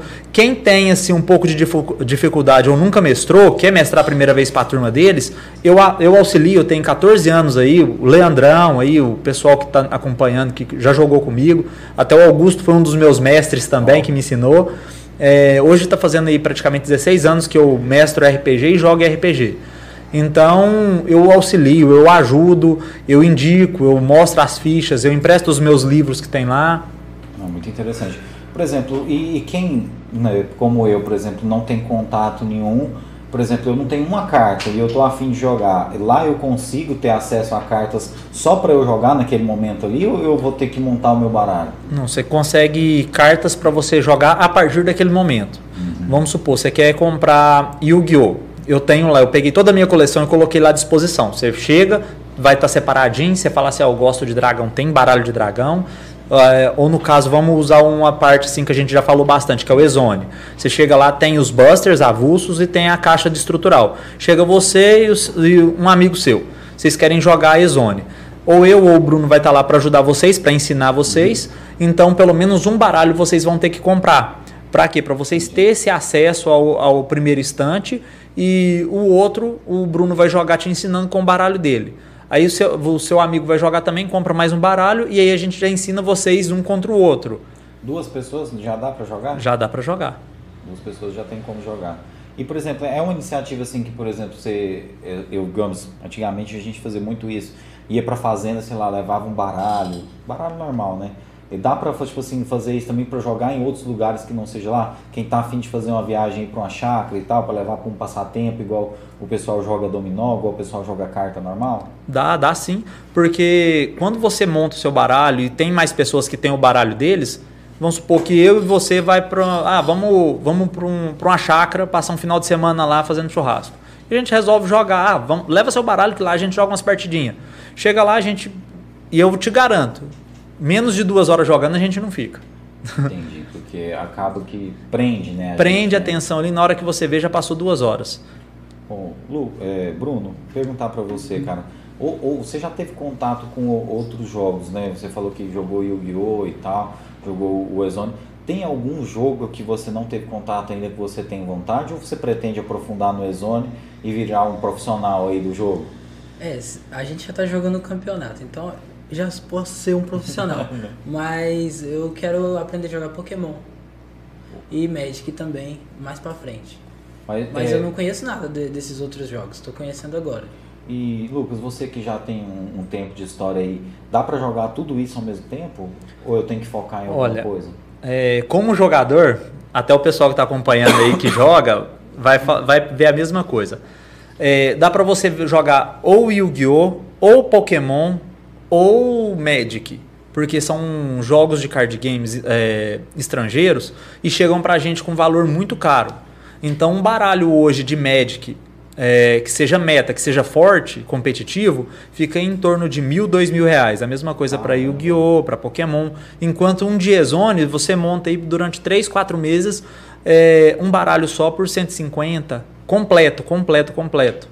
Então, você tem a estrutura dele por 50 e mais, vamos supor, com três o valor de três estruturas, você tem o seu baralho que você escolheu completo. Essa também foi uma preocupação sua, criar um, um, um jogo que coubesse no bolso de tipo assim, pessoas que têm menos poder aquisitivo? Porque eu imagino que você deve ter se esbarrado nessa questão do, do valor tive, das cartas. Tive porque eu, como eu te falei que eu joguei o Yu-Gi-Oh, grande parte aí desses dos meus amigos que me acompanham também jogou. É, a, a supervalorização das cartas é, é, constante nos outros card games. Por quê? Porque a, tem X fatores. Os principais, a demanda, que é a busca e a procura, e o baixo rating de tirar, o drop de tirar, vamos supor, o farm de tirar aquela carta. Pô, tinha que ter uma pouca tiragem? Isso, uma pouca tiragem. É, faz com que a carta valorize mais, nem é tão colecionável, mas é o, o meta. Você precisa de uma carta que custa uma carta só no Magic ou no Yu-Gi-Oh! no Pokémon chega a custar aí 500 reais. Uma carta. E você precisa de 3, 4 no baralho. Já no, no Exone, você precisa de 4 da habilidade. A carta mais cara que a gente tem hoje no Exone para você comprar de outros jogadores é 30 reais. E você só usa uma. Aqui você usa 4, custa 12 reais. Para esses outros jogos, e principalmente eu acho que mais, tipo assim, quando o acesso ainda era mais difícil, ainda que tudo isso era importado e tal, imagino que talvez até hoje ainda seja, né? O bom jogador seria necessariamente aquele cara que consegue ter dinheiro para comprar mais cartas. O, o cara que é pobre, igual eu era quando eu era criança, não ia conseguir montar um baralho competitivo? Olha, eu vim de muita laranjinha, muito picolé para começar a montar meu, meu primeiro baralho de Yu-Gi-Oh! E vou, vou ser sincero para você, esses outros jogos, ele é bem pay to win, que você paga para ganhar. É Entendi. literalmente isso. Conta estratégia? Conta. Mas se você tiver estratégia, uma pessoa que, que tem dinheiro vai comprar uma carta. Vou usar como é, referência um jogo que eu joguei atualmente, que é o Yu-Gi-Oh! Se você pega a Gota Proibida, que custa o set dela é 1.500 reais, o set, assim, três cartas dela. Ah, 1.500 reais. É, ela saiu na, na sua mão, que você não sabe jogar, mas você leu lá o efeito dela e fez, você vai parar o meu baralho inteiro, que custa, vamos supor, 300 reais no Yu-Gi-Oh! Mas tem a parte que alguns baralhos é, vão competir de igual com os mais caros, porém o jogador tem que ter muita, mas muita estratégia. A gente fala skill. Você vai ter muita skill play, muita, muita habilidade de jogo para poder parar na hora certa, usar a carta na hora certa. Já o meu jogo não. Eu fiz essa, igual você falou anteriormente, eu pensei na parte monetária do jogador da seguinte forma: não vou refazer uma tiragem de uma carta que eu já fiz. Se a carta é boa, ou você comprou ela da primeira edição, ou você vai comprar ela de outros jogadores que compraram. Se você não comprou, não vou refabricar ela, vou refabricar as, as comuns. As lendárias não. Então, ou você começa agora e compra as NFTs junto, ou compra depois de quem já possui a carta. Isso também é uma coisa legal para quem está começando primeiro, né? Porque, digamos o seguinte, daqui a um tempo você vai e começa a vender essas cartas aí, aquela pessoa que te acompanhou logo do início, ela não teve, assim, o, o mérito dela não foi reconhecido, né? Isso. Você está querendo valorizar esses caras que estão abraçando a ideia no começo. Isso, os primeiros jogadores. Esses vão ter cartas realmente, assim, lendárias. Isso, que vai ter uma, uma raridade colecionável, igual a gente estava falando. Que é onde vai transformar, tipo, é, o Bruno, o Gabriel, o pessoal que comprou na primeira, na primeira venda, vai ter cartas que só eles têm. Que eu, tipo assim, eu, eu tenho elas por causa da coleção de criador, mas eu não tenho ela à disposição de venda. Agora, você quer, vamos supor, tá iniciando igual você, você vai começar agora em janeiro, dia 18 de janeiro, vai ser a segunda edição, vai ser o lançamento oficial da segunda edição. Então, a partir do dia 1 eu vou começar a pré-venda. Réveillon, pré-venda. Você vai comprar ali tudo que você comprar na, na pré-venda até o final de março que você comprar, você vai estar ganhando com a gente. Passou de março, você já não tem nada daquela coleção mais que você consegue comprar diretamente de mim. Você vai ter que procurar ou um lojista que comprou em estoque, uma Ou um loja parceira, colecionador. ou um colecionador. Pra vocês trocarem, venderem Isso. e tal, né? Mandar só um salve aqui para outras pessoas que chegaram aqui, né? Aqui o Leandro Júnior, Augustus Médio está falando que tem uma carta perguntando se tem uma carta inspirada em pessoas reais. Tem, Tem? tem. Tem uma carta, até uma carta inspirada em mim mesmo tem lá, que é o na história é o Mago Branco, que é o Zeraf. É, ele tá na carta comando, o desenho dele é inspirado em mim, tá na carta comando, é, que vai em todos os estruturais. Eu coloquei ela porque eu tinha que fazer uma homenagem a mim mesmo. Lógico, né? O cara que construiu o negócio, né? E você pensa em fazer outras, assim, inspiradas em pessoas reais? Ou Penso. isso acontece naturalmente? Penso porque. Não, é porque eu faço uma, um cronograma das próximas edições. Eu já fiz. São o seguinte: vão ser quatro edições, vira temporada. Dentro de cada edição eu quero fazer uma. Eu, eu quero ter uma, uma lore, uma história envolvida. E essa história eu busco inspiração, igual você falou, é, em crenças, religiões, culturas diferentes e também em personalidades diferentes. Igual na segunda edição eu quero trazer dois samurais. Os samurais é Quan Ji e Quan Tan, que foram generais chineses. Eu quero, são inspirados nele. Um é o escudo do dragão e o outro é a lâmina do dragão.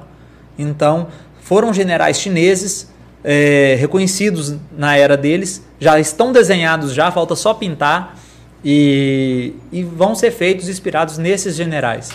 Inclusive, perguntar para você, você, você desenha como esses, esses Eu tenho uma mesa digitalizadora. Eu também sou pobre, eu comprei da China, esperei algum, alguns meses para chegar E você desenha nessa mesa. nessa mesa. Eu faço rascunho, eu faço três camadas no Paint to Sai. A primeira é só os riscos, só é, posição, forma, e depois eu venho remodelando até sair o que eu quero. Mas você é um bom desenhista, né, cara? Porque pra essa carta aí, cara, foi um puta desenho Não, essa que você mostrou aqui pra gente. Foi é, o meu orgulho mesmo de carta é o Ascan, que eu acho ele assim é o meu favorito, não tem nem como. É, amo os goblins porque é um arquétipo que eu gosto, mas o desenho do do Ascan, da Selene e a carta do Ninho da Arpia, pra mim, são minhas obras de arte preferidas. Que massa. E acaba que é, é sim, né, cara? É uma obra de arte, né, cara? É. E as pessoas já têm reconhecido isso como uma obra de arte, Lucas? Olha, é, há pouco tempo que eles estão reconhecendo. Há pouco tempo eles começaram a reconhecer como obra de arte, porque é quando você vê que uma pessoa está comprando apenas para a coleção.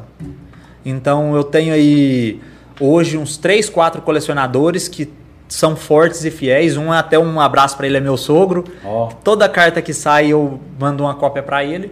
E os outros dois é um é o Gente, é tanto nome que às vezes sai da cabeça, mas não, é o Orlando, lembrei, é o Orlando, é um colecionador forte e o Gabriel. Gabriel também foi o nosso primeiro juiz oficial, que eu, eu até fiz a entrevista com ele por Discord. ó. É, ens- ensinei a jogar por Discord porque ele é de Santa Catarina.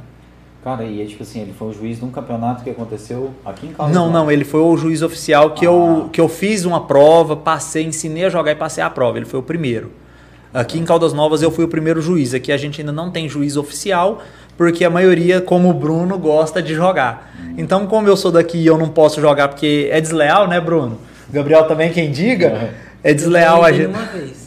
Ganhou o jogo dele? É, Ganhou. Só que a gente tava jogando a modalidade de mesão, aí foi eu e meu amigo focando nele, e a outra eu ganhei uma vez sozinho. Então eu Mas tenho ganhou. méritos. Caramba, hein? Como é que você se sente? Você criou o jogo e você, você o cara teve uma estratégia melhor do que a sua? Cara, assim. Foi sorte. Não, mas assim, eu acho que. Não, não vem- É uma brincadeira, né? Foi mérito. Cara, mas eu acho que assim, eu acho que nessa hora você tem a confirmação que o seu jogo é real, né, cara? É. Cara, eu fiz um jogo que funciona, porque, funciona. tipo assim, se fosse um jogo que você pudesse manipular todas as vezes, não, seria legal, e- né? Isso cara? é bacana, porque até no evento mesmo, teve um rapaz, eu até quero. Se ele estiver vendo a gente, Lucas, ele teve, tem ele nos vídeos nossos, no, no nosso Instagram do Exone Oficial. Ele me ganhou, no- entre baralhos estruturais, ele me ganhou fácil. Caramba. Ele é um ótimo jogador, assim. Eu queria até chamar ele pra, pra ir lá na toca, pra gente participar dos torneios. E ele é de Caldas. Ele é aqui de Caldas. É, eu não consegui, depois do, do lançamento, eu não consegui contato com ele, mas ele me ganhou lá. Jogando. é, ele aprendeu rápido, o Gabriel também aprendeu lá, eu conheci o Gabriel lá no lançamento. É, só que ele jogou comigo, ele me chamou pra jogar e falou: Você que, que criou, vamos jogar? Deixa eu ver como funciona, se eu entendi direito o jogo. Ele entendeu, eu falei: Cara, você entendeu. Você me ganhou no meu próprio jogo entre baralhos ó, estruturais. E ele continua jogando? Não, eu quero. Por isso que se ele estiver vendo, eu tô convidando. Ele e o Romilson do Caldas APP são dois jogadores em potencial que o Romilson também ganhou do Bruno no campeonato lá no, na, o no Romilson é o lançamento. garoto de programa. Isso, esse mesmo. O garoto Aí- de programa que ele é programador, viu, gente? ele já veio aqui no nosso podcast aqui falar do, do app, né? Do, do Caldas App. E ele também foi ninja na parada. Foi ninja, ele. é, ele venceu o Bruno lá. Ó, cara, Deu sério? sorte, deu sorte. Deu sorte, né, Bruno? Agora que é revanche. Bruno, mas você começou lá no, no, no dia do, do evento, praticamente, ou pouca coisa antes? Eu comecei a estudar as regras antes, mas jogar mesmo foi de lá pra frente. Lá vocês montaram umas rodas lá pra jogar? Como A é gente foi? montou uma mesa grande com seis cadeiras, Bruno? Seis cadeiras, Foi. né? Seis cadeiras. Então a gente não pensou que ia ter toda essa explosão que teve. Que lá a gente ficou, assim, ficava filas de gente esperando para jogar. Ah, na hora que terminar essa partida eu quero jogar. E a gente conseguiu. Se a gente tivesse duas mesas, a gente tinha ensinado o dobro de pessoas. Mas infelizmente a gente não sabia que ia ter essa, essa explosão, graças a Deus. É, teve essa explosão, foi febril, o pessoal gostou bastante, teve um feedback bem positivo e desde então a gente está tentando chamar aquele pessoal que teve lá no evento para ir conhecer a ludoteca e também jogar com a gente agora oficialmente o Exone. Massa, cara. E assim, para o pessoal, que já que a gente já tá no assunto, que quer ir lá conhecer, onde que fica a ludoteca? Fica ali no Caldas do Oeste, na rua 21. Fica duas ruas. Quando você chega ali, ó, subindo do, na frente do supermercado 20V, na rotatória dele, é, rumo ao colégio, você chegou no supermercado 20V, vira direita na rotatória.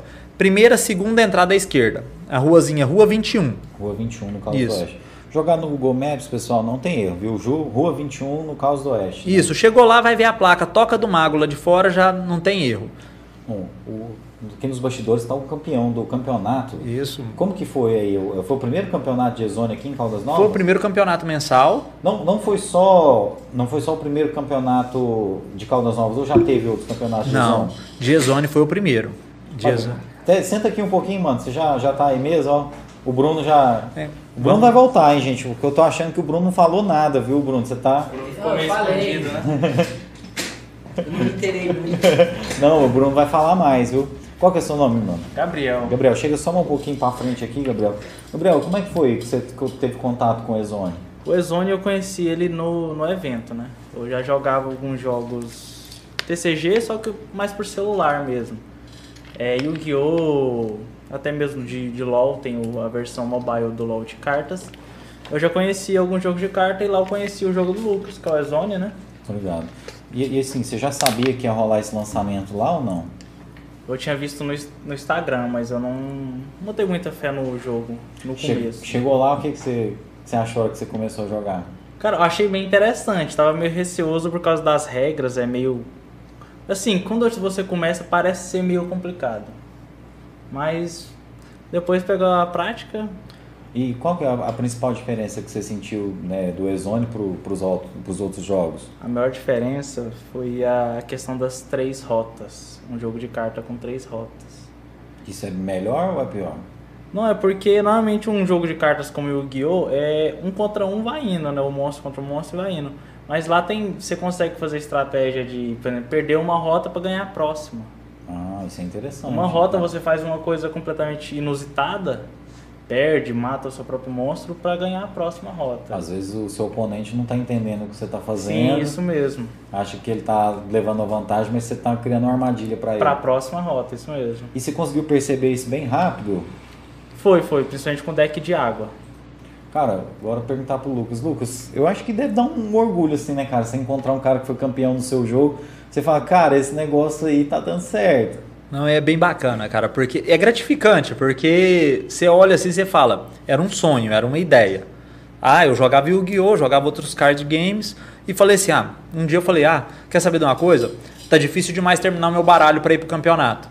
Eu vou criar o meu próprio jogo de cartas, aonde vai ser acessível, vai ser barato porque vai ser brasileiro e vai ser bom. O ponto principal que eu queria era que fosse bom, que agradasse o máximo possível. E hoje a gente é, ter esse fruto colhido é muito gostoso. Até porque hoje a gente estava conversando qual foi a emoção do, do Gabriel em ser o primeiro campeão, porque foi o primeiro torneio de Exone e também o primeiro em Caldas Novas. Porque aqui não tem torneio de card games, não tem, não tem esse pessoal com essa cultura. Então a gente pegou e eu perguntei, Gabriel, como é que foi a, a sensação de ganhar o torneio? E a resposta dele foi gratificante, não só dele, também do, do Juan, que ganhou em Marília, que a gente conversou, em Marília, São Paulo, a gente conversou por Discord, e ele me falou também que foi tipo assim, ele tava se preparando pro, pro dia do torneio, tava, ele ia também com baralho de água, aí do nada ele falou assim, cara, e esses escorpião? Deixa eu pegar. Pegou, foi lá no, no site, baixou o livrinho de regras em PDF, leu lá e falou, não, pera, vou usar isso envenenar a meu favor. Pegou tudo que ele tinha de carta que ele comprou na lojinha dele lá, e juntou e foi pro torneio. Torneio com 10 pessoas em Marília, mas foi 10, né, que eu tinha postado Foi lá. 10. 10 pessoas em Marília, ele ganhou invicto. Caramba. Aqui também ganhou invicto. Todas. É como é que é? Rodadas? É, que todo, todos os jogos, né? Todos os jogos. É, porque cada jogo tem três rodadas. É três rotas, três Ah, rodadas. entendi. E aí como é que é? Faz, faz uma pontuação por, por números ou É, é o nu- mata-mata? Não, é o número de rota vencida. Vamos supor, você, você, o Gabriel. O Gabriel é, tá jogando contra você, chegou no final das três rodadas, ele falou, ó, ganhei dele de quatro rotas a um, ou três rotas a dois. Entendi. Então quer dizer que ele venceu três rotas, empatou o restante, que são nove, dá nove rotas no total. Então ele empatou o restante, ganhou três e você ganhou duas. Bom, e você, o que que você espera agora como campeão? Você continua jogando? Você pretende se profissionalizar? Porque, pelo que a gente tá vendo, o jogo tá crescendo, né, Lucas? Talvez Graças em breve rola até grana nisso aí, né, cara? eu já tô com essa modalidade, né? Porque os outros card games dão produtos. Então eu os eventos igual o, o torneio beneficente que eu quero que eu quero fazer agora dia 4, não tem por ser beneficente eu vou dar em produto, vou dar um baralho que assim, eu estou definindo ainda a premiação, mas vou dar em produtos. Mas quando todo torneio mensal, eu estou fazendo o seguinte, eu pego todo o dinheiro da inscrição, reparto entre o top 3 ou top 2, dependendo do tanto de pessoas jogando. Aí o primeiro leva igual da última vez do primeiro torneio. Ele ganhou 50 reais mais uma carta, né? Mais um É. buster Um Buster e uma e uma carta de edição especial. É, o segundo colocado ganhou foi quatro busters, uma carta da edição especial. E o terceiro lugar pegou um, um tapetinho de duelo mais um- uma carta especial. Esse Ent- tapete de duelo é o quê? O É um lugar tape- que acontece os jogos? É uma Um campo, tapete, né? é um campo, Uhum. um campo, um, um tapete como se fosse um O meu mousepad. tá ali. Entendi. Ah, os- é, Tá dele dentro tá ali. mochila. Pega aí, mostra pra nós aí, mano. Bruno, Bruno, pega o... o tapete de dele dentro da mochila. Que aí a gente mostra aqui pro pessoal ver. Isso. Como que chama? Tapete... É o tapete de duelo. Tapete de duelo. Playmat. né? É, conhecido como playmat aí da- do inglês. Ah, o playmat. Ah, ali. É como se fosse, igual você falou, mousepad, né? Aqui. Ah, o- a- a- o meu orgulho aqui, a Selena. Ah, a filha do Ascan. essa também é um desenho seu. Isso. Que top, cara. Elemental Zone, mitos e monstros. E aí aqui, esses espaços aqui, o pessoal que estiver vendo aqui, é onde coloca as cartas? Isso, aqui são a- no meio são as três rotas, né? Do lado direito embaixo é o baralho principal, aqui o baralho de criaturas, aqui em cima os cenários, quando você tem cenário na mão, e do lado de cima e do lado da sua mão é o descarte. Cara, você já patenteou isso? Cara, eu tenho todos os arquivos é, cadastrados e eu fiz a patente só da Biblioteca Nacional, o registro nacio- da Biblioteca Nacional. Eu estou esperando agora algum patrocinador Que de bom coração né, para poder fazer a patente aí pra gente. Porque é, é uma ideia incrível, né? Por exemplo, como que você vê, tipo assim, um jogo né, que nasceu aqui no Brasil, um cara aqui do lado de Goiás, de Minas, né? E que tá em Caldas Novas criando esse jogo ainda, porque é é uma coisa constante, né, Lucas? Isso. Como que você vê esse um lance brasileiro ser bom desse jeito? Então, o que mais me chamou a atenção no jogo foi ter o criador do jogo assim, tipo, acessível, sabe? Você trocar uma ideia com ele? Trocar uma ideia. Às vezes, esses dias mesmo eu tava jogando com o Bruno, deu uma dúvida no, no meio do jogo, eu liguei pra ele. Massa, Eu né? liguei pra ele pra tirar a dúvida e outra que ele ajuda bastante também, dando dica. Não, isso é legal, você nunca vai conseguir falar com o, tipo assim, os pica aí dos outros jogos, né, cara? o engraçado é que, por exemplo, apesar de eu ter sido campeão no jogo, eu nunca ganhei dele. E olha que nós já jogou algumas vezes, eu nunca ganhei. Olha, esse aí não deu sorte ainda não, né? Não. Pra você ver como é que é o ciclo. Ele não ganhou de mim, o Bruno já ganhou de mim e o Bruno nunca ganhou dele. Não, e o carinha que chegou lá e nunca tinha visto ganhou de você Ganhou também, de né, mim. no evento. E depois nem jogou mais. Nem jogou Olha mais. só, tá vendo? ele, ele tinha passado o número do telefone dele, eu não sei pra quem, pra colocar ele no grupo. E depois eu não achei ele mais. E, e, tipo assim, é, hoje é uma parada que pode ser que você tá ganhando 50 reais, ganha uma carta, uma parada assim. Mas se uma parada dessa cresce pra caramba, velho, tem uns caras que ficam milionários, né? Ganhando em Tem. jogos assim, né? A- então, a minha ideia principal é fazer o quê? Criar esse, esse cenário competitivo, conseguir. é, primeiro a gente tem que organizar a casa da gente, né? Eu quero ver se aqui em Caldas Novas eu consigo o apoio da prefeitura para poder sancionar a Exone como um esporte. Que é a mesma coisa do xadrez, porque envolve estratégia. Então, eu sancionei ele como esporte, eu quero ver se no final de cada temporada eu faço o nacional, um campeonato nacional, onde eu pego das regiões ali, ó, que é parceiro, eu pego os jogadores, faço um cadastro com todos os jogadores no decorrer de um ano, e a cada ano eu faço um, um campeonato nacional. E é- o sonho da gente é poder premiar aí com tipo um rodeio, vamos supor, onde o campeão leva um carro, uma moto, Você vai, tipo, ranquear também, né? Os Isso. caras que são os melhores e para tal, poder né? fazer um nacional. E isso é bem bacana. Bom, o primeiro do ranking já tá aí, então. Já, é por enquanto, é o nosso, nosso garoto propaganda, o primeiro manter, investimento. né? Mas o- Dark Burger. Mas o Bruno tá, tipo assim, na, na, na- na sua espreita aí, né, cara? Colado em você. Rapaz, né? eu acho que ele tá uma raiva de mim. Ele não gosta Aí- muito de mim, não. Tem até uma, uma brincadeira fraseada lá dentro da toca, que o, o Gabriel chega lá e fala assim, ó, hoje eu vou, vou chegar com meu baralho e, um pacotinho de sal do lado pra tacar nesse sapo. É boa, né, cara? Porque ele, ele joga sempre com os sapos e tal, né, cara? Se afogou na lagoa também. Não, Você afogou na lagoa. Cara, ah, agora, por exemplo, é, a gente tá no- vivendo esse começo e tal, mas o que, que você espera, cara? Você falou aí do campeonato nacional, mas você tem noção que isso pode ser muito maior do que você imagina, né? Ó, eu, assim, a gente tenta pensar num, num degrau de cada vez.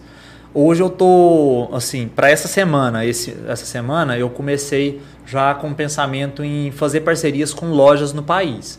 Então, primeiro é a distribuição, porque, cara, é difícil. Eu não vou citar o nome das distribuidoras de jogos, mas elas, elas quando chega esse vídeo até elas, elas vão saber quais foram. A média de 4 a 5 anos, quando eu comecei aquele primeiro modelo da carta que você viu, eu, eu mandei mensagem, mandei e-mail para as grandes distribuidoras, querendo é, produzir a ideia. Eu falei, ó, vamos conversar, vamos fazer uma reunião, uma videoconferência que seja, para eu apresentar a minha ideia para vocês. Foi muita porta na cara. Foi tanta porta na cara que eu tomei que eu decidi fazer o quê? Eu falei assim, ah, vou comprar uma impressora boa que passa um papel grosso uhum. e vou começar a produzir eu mesmo. E eu tive problema com impressora, problema com corte.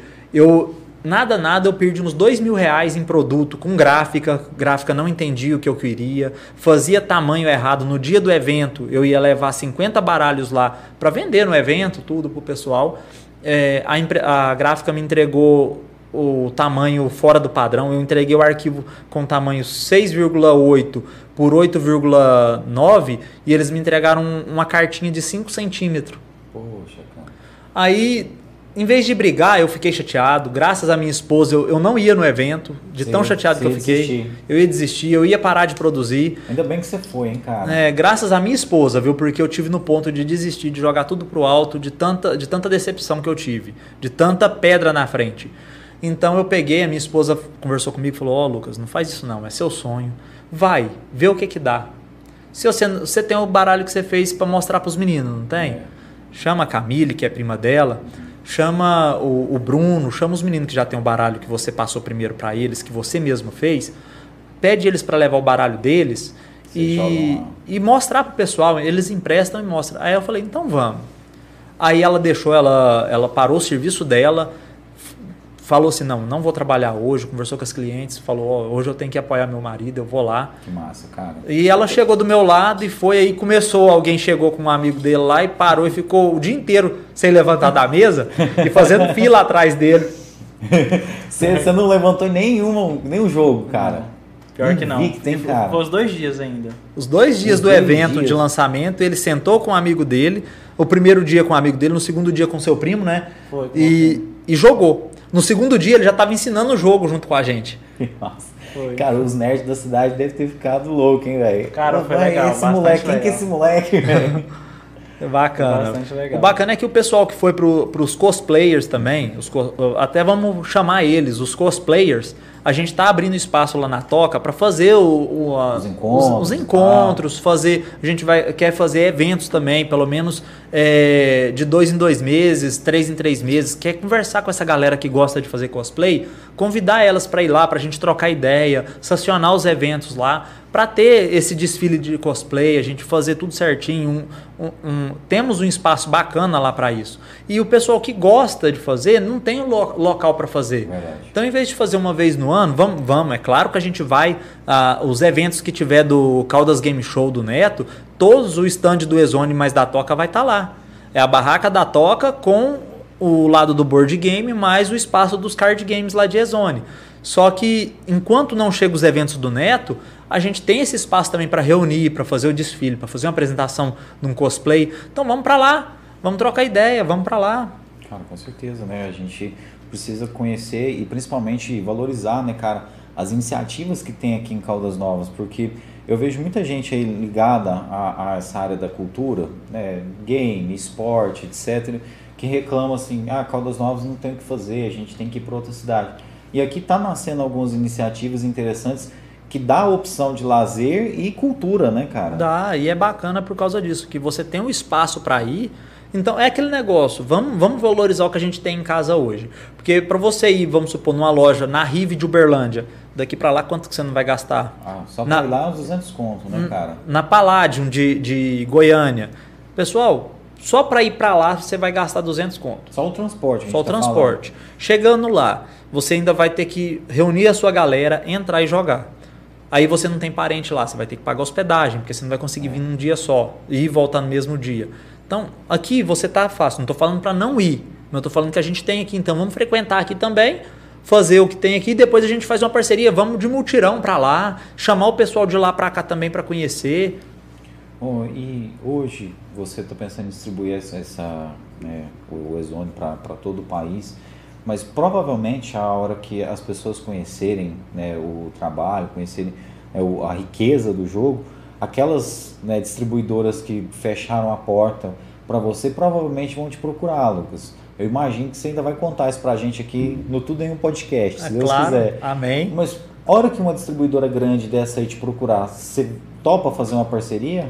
Vai depender da proposta. Porque quando eu fui com a proposta, eu, eu tive a porta fechada.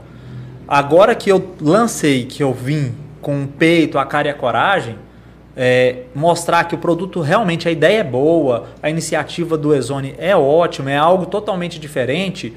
Eu quero. Tem uma que eu não. que pode fazer a melhor proposta do mundo, eu não quero. E essa é, Está na sua lista. negra por causa da. Sabe assim, é, eu, eu vou citar nomes porque eles sabem. A Copag é muito grande, é a distribuidora de Pokémon. Eles me receberam super bem, conversaram, tudo. Não aderiram à ideia. Mas agora eu acho que eles têm uma, uma visão, vão ter uma visão diferente. Bucaneiros, Bucaneiros foi receptiva. Gostei bastante do atendimento deles. Só que como a- até a resposta deles eu, foi entendível. Eles não podiam investir em algo sem conhecer porque estava começando a pandemia. Entendi. Então, beleza, eu entendi. Agora, gente, Galápagos, eu não pode vir com a melhor. Vocês podem vir com a melhor proposta do mundo. Vocês não precisa nem fazer.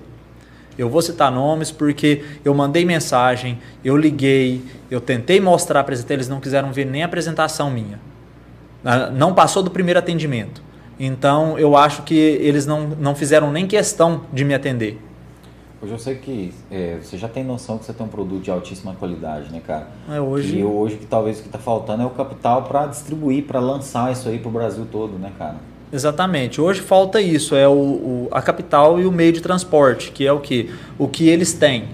O que, A- a- eles têm as rotas de distribuição prontas. Isso, eles né? já têm as lojas cadastradas com eles, que é mais fácil para eles hoje pegar o catálogo é, deles com o Ezone, chegar e falar assim, ó, a gente tem hoje um, um produto novo no mercado. Vamos fazer um, um- uma parceria, vamos apresentar o Ezone aí na sua loja, vamos colocar hoje que seja dois baralhos. Eles têm esse potencial, porque eles já têm uma linha de, uma gama de X clientes ali para mostrar. Eu não, eu tenho que pegar, procurar no Google, ver uma loja, ver se ainda está ativa, procurar no Instagram, tá ativo? Tá, tem fotos recentes? Tem. Número de telefone. Aí eu ligo. Aí muitas das vezes por ser de outro estado, eles não vão atender achando que é aquelas operadoras, aquelas Entendi. de chamada. Aí eu tenho que fazer igual eu fiz até, quero mandar um abraço pro Aflísio da Solo Sagrado, que eu mandei para ele aí uma parceria e ele também deve estar olhando a gente aí. Bom, e, por exemplo, hoje as distribuidoras a gente já falou, mas aquele cara que às vezes não entende, mas está com o dinheiro aí, que está querendo investir em alguma coisa e gostou da sua ideia. Um investidor que não seja da área, você toparia fazer uma parceria também? Toparia, a gente sentaria, conversaria, veria assim o que ficaria bom para ambos os lados, porque não adianta também ele investir em algo que ele não vai ter retorno. Então eu sou, eu como publicitário há nove anos, eu sei que não é bom você investir em algo onde só um lado tem retorno. É a mesma coisa de você investir numa criptomoeda falida. Então eu, eu gostaria assim que se a pessoa for investir e não for do ramo da distribuidora, mas quer investir ali para adentrar em cima, a gente vai sentar, a gente vai conversar, trocar ideia e eu só aceitaria algo que fosse bom, uma via de mão dupla, bom para ambos os lados.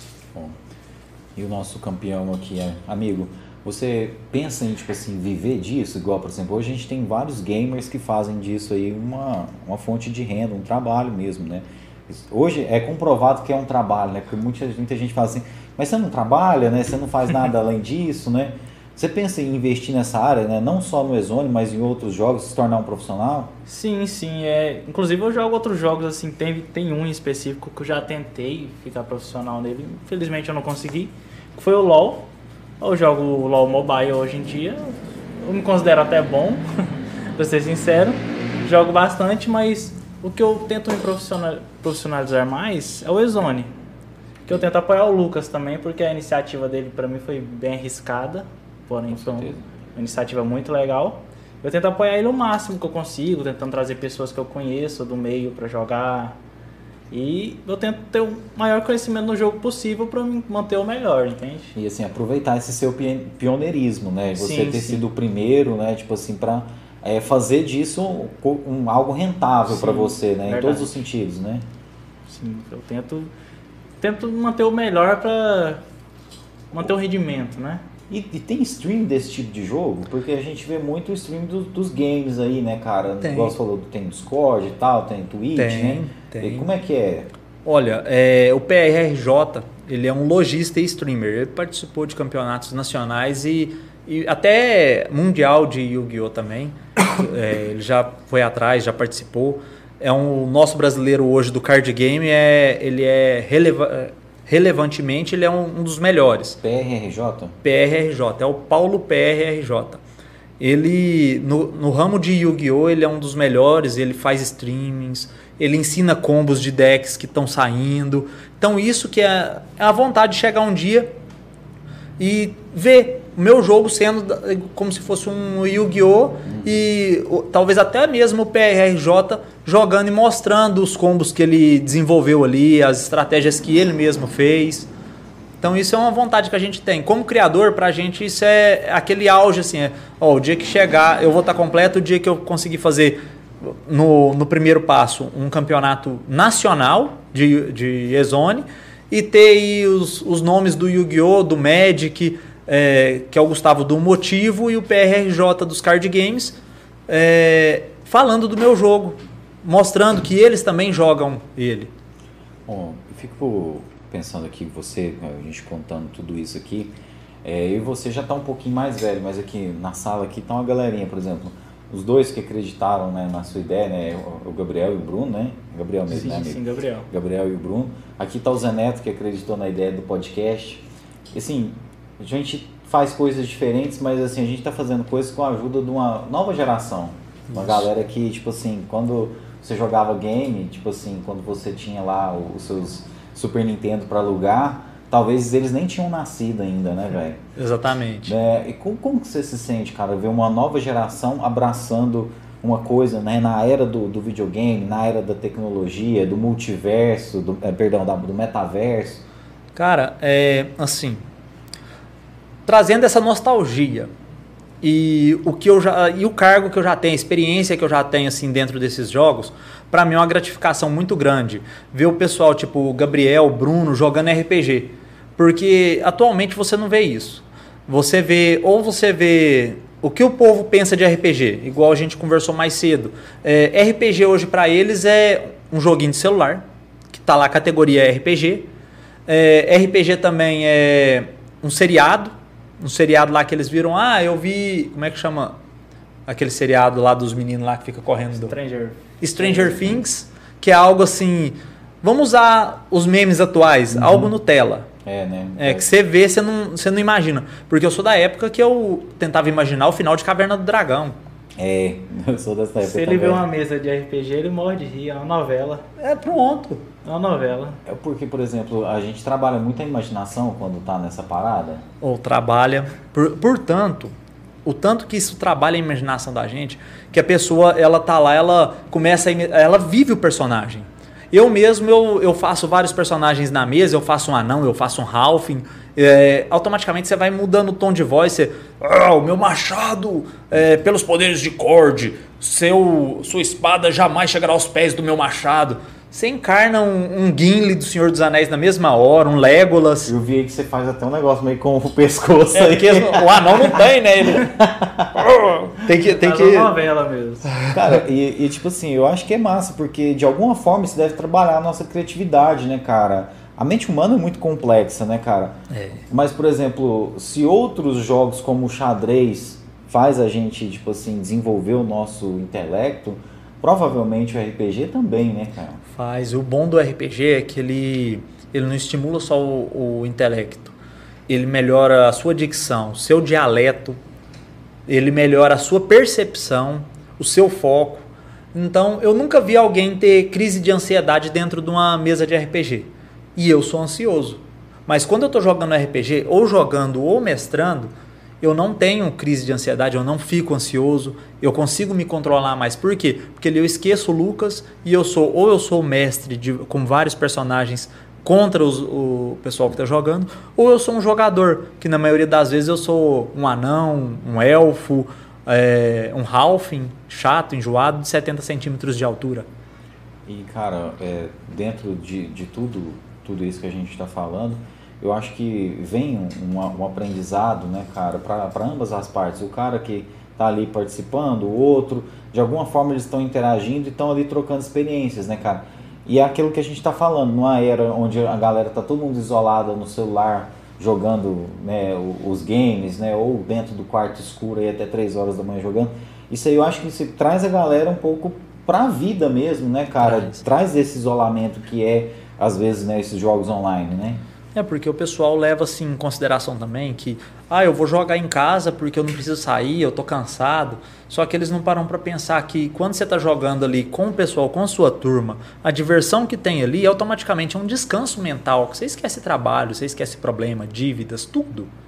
O Gabriel mesmo começou a jogar RPG, agora nunca tinha conhecido também. Não, eu não conhecia. Na verdade, assim, eu conheci o RPG, porém eu nunca tinha participado de uma mesa. Aqui em Caldas eu não achava que tinha uma galera que gostava. Precisou de ter o evento do Precisou Neto, de ter o né? evento. Caldas Games, né? É, o Caldas Game Show. Caldas Precisou de Game ter o Show. evento. E aí rolou no evento. O evento foi bom, gente? Tipo assim, Cara, foi ótimo, foi ótimo. Passou assim, eu mesmo fiquei sabendo de última hora. O Neto, nossa, uma ótima pessoa, abriu espaço de última hora. Eu fiquei sabendo, só pra você ter noção, eu resolvi ir um dia antes do evento. Cara, olha só. Porque eu não estava sabendo, não estava conseguindo. A prima da minha esposa, a Gabi, pegou e me mandou o Instagram deles com a postagem. Falou assim: Ó, aquele evento que eu tinha te falado, que ela me falou, só que eu não estava sabendo. Aí ela me falou, me mandou. Eu mandei mensagem, o Neto na mesma hora se pôs pronto. Olha, a gente já alugou todos os estandes. Se você não importar, eu arrumo para você uma mesa. Vem cá, a gente conversa. Eu fui lá, ele me atendeu super bem, abriu espaço, perguntou o que que era, conversou, me deu a maior atenção. No meio de tanta coisa acontecendo, ele me deu a maior atenção do mundo. Então é uma ótima pessoa e foi umas portas que se abriram para mim, para a toca aqui em Caldas Novas. É interessante isso aí que você está falando, que aí a gente vê a importância de um evento. Porque as pessoas acham que é só uma brincadeira, mas, por exemplo, nasceu uma empresa dentro desse evento que foi a Toca do Mago, né, cara? Exatamente. E sem contar também que ali foi feita assim. é, não só uma empresa, mas foi a exposição de várias empresas. Porque, ah, é só um evento de nerd? Não.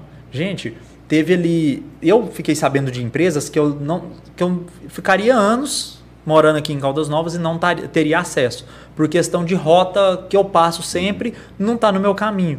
Que é empresas de, de conserto de celular, é, de informática, do ramo, principalmente do ramo de informática, estamparias de camisa que estavam lá, que a gente nunca imaginava que tinha aqui em Caldas Novas naquele segmento e, e tem. É, realmente em Caldas Novas tem muita coisa que a gente não sabe. Através do podcast aqui, a gente ficou sabendo de coisas muito interessantes e assim, a gente ainda sabe muito pouco. É uma cidade muito complexa porque tem gente do- de todos os lugares, né, Lucas? Igual você que veio de Minas, aí tem gente que veio da Bahia, tem gente que veio do norte, tem gente que vem do sul. Então, tipo assim, rola uma, uma troca de cultura muito massa, né? Gabriel, você que foi no evento, o que te mais chamou a atenção? Eu sei que você virou um campeão lá, né, do dia pra noite, mas Uhum. o que, que mais te chamou a atenção além do Exone?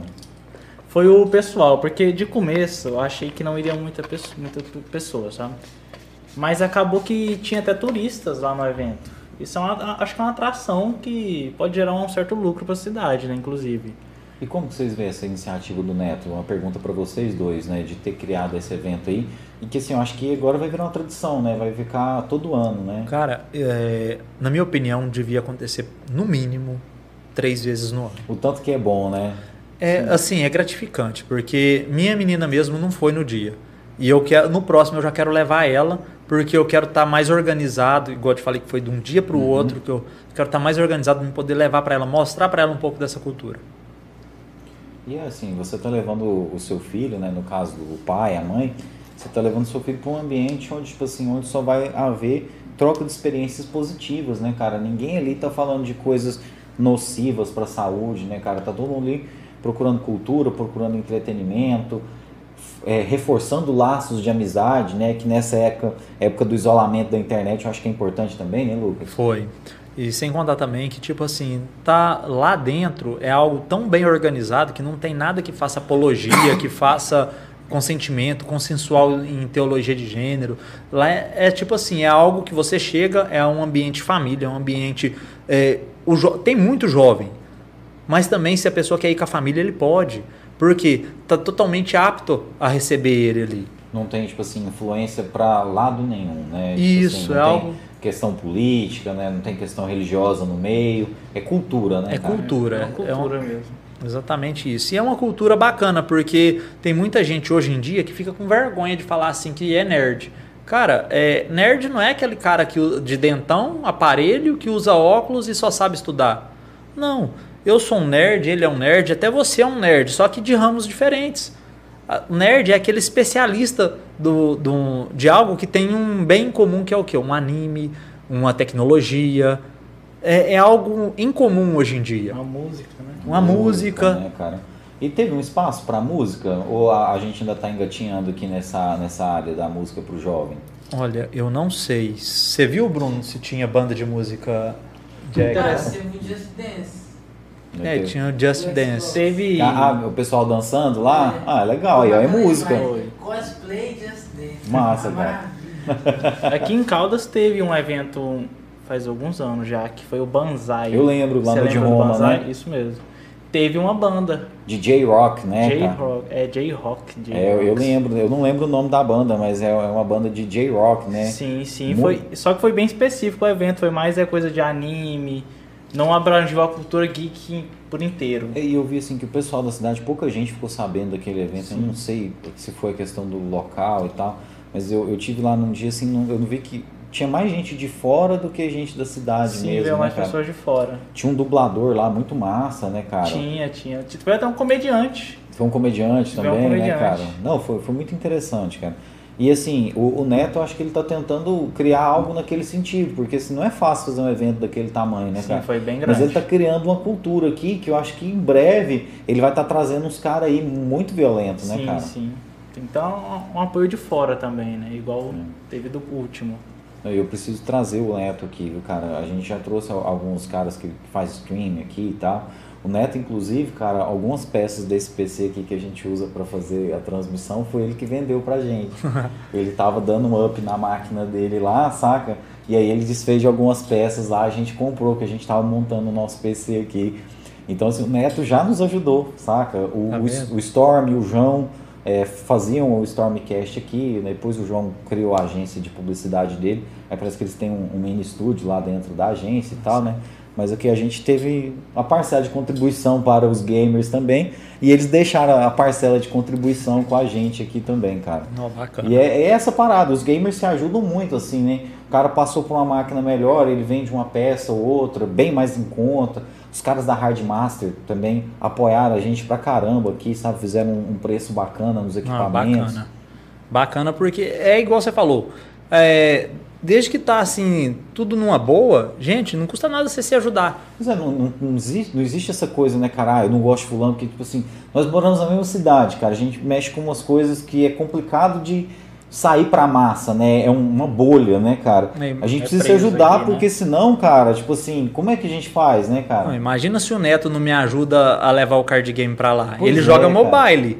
Ele, É. tipo assim, ah, ele não joga o o físico, ele joga o mobile. Falando isso, ele tá me devendo. Ele falou pra mim que ia jogar o físico comigo. Aí, Mas você vê, o cara apostou na ideia e te deu oportunidade, né, velho? Pronto, então, me ajudou bastante já. De forma, assim, direta, porque ele abriu um espaço, me deu um apoio, foi lá, conversou, me deu aquele, assim, aquelas diretrizes e já falou pra mim, "Na no próximo evento eu vou adicionar uma barraca maior pra você. Porque o povo reclamou pra ele que, Pô, tava- tá- que tinha gente que não levantava de lá. Ah, e, e, tipo assim, né, espaço. cara, ao mesmo tempo que ele te deu uma grande oportunidade, você levou um atrativo a mais pro evento dele, Foi. né, cara? Foi, uma isso coisa é que- Gabriel tá aí, tipo assim, foi uma coisa que te, te fisgou, né, cara? Sim, fiz gol, realmente. Te pegou mesmo, Porque né, cara? tirando isso, nenhuma das outras coisas que teve no evento me chamou muita atenção. Teve uma galera com PC lá que eu gosto bastante. Porém, os jogos que eles estavam jogando, Não é o que te prende, é, né, cara? não, não empreendi. Era CS, eu não. Não é agora, se fosse um LOL, eu já estaria preso lá também. Já tava junto, né? Cara, e tem algum desses jogos aí que você gosta? Cara, joguei LOL, Foi um atraso de vida para mim, porque passei muita raiva. É, hoje em dia eu jogo mobile, eu vivo baixando e excluindo jogos do celular. Mas ainda tem um lá que eu seguro que é o Pokémon Mobile. É, joguei muito CS também, virava a noite nos Corujão Ah, jogando não tinha CS. jeito, né? Esse aí me prendeu. Só que lá eu não tive tempo de olhar muito, porque como eu estava ensinando o pessoal a jogar, eu não vi muito. O que eu vi foi o que estava mais próximo ali. Você teve que focar no, na Isso. exposição que você tava fazendo, né, cara? Então não vi muito, mas se tudo der certo, da próxima eu vou ver um pouco mais da, dos outros atrativos. Esse aqui é o foda, né, cara? Que, por exemplo, você tá lá, eu imagino que os outros caras também que estavam lá nos outros stands deviam estar doidos para dar uma volta, ver o que que tava rolando, né? O rapaz da Hardmaster mesmo, eu acho que é Gustavo o nome dele. Os gêmeos lá, né? É, um deles lá pegou e falou assim: Rapaz, eu tava vendo de longe lá, tava doido pra ir lá conhecer, ver o que, que o pessoal tava jogando na sua mesa lá e não, não vi. Porque tem que ficar atendendo o pessoal, dando atenção, né, cara? Eu acho que você passa uma dor de cabeça do caramba, né? Tendo que ensinar a primeira vez pessoa. Eu mesmo enchi o saco dele.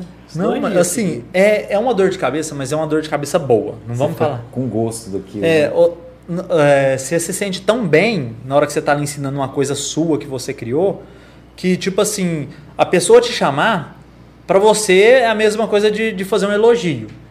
Porque ó, até mesmo quando você pega e manda uma mensagem lá para mim, ô, e o efeito tal? Que ele faz isso, ele manda, ô, esse efeito é assim, assim, assado, ou eu entendi errado? Eu falo, não, é assim mesmo.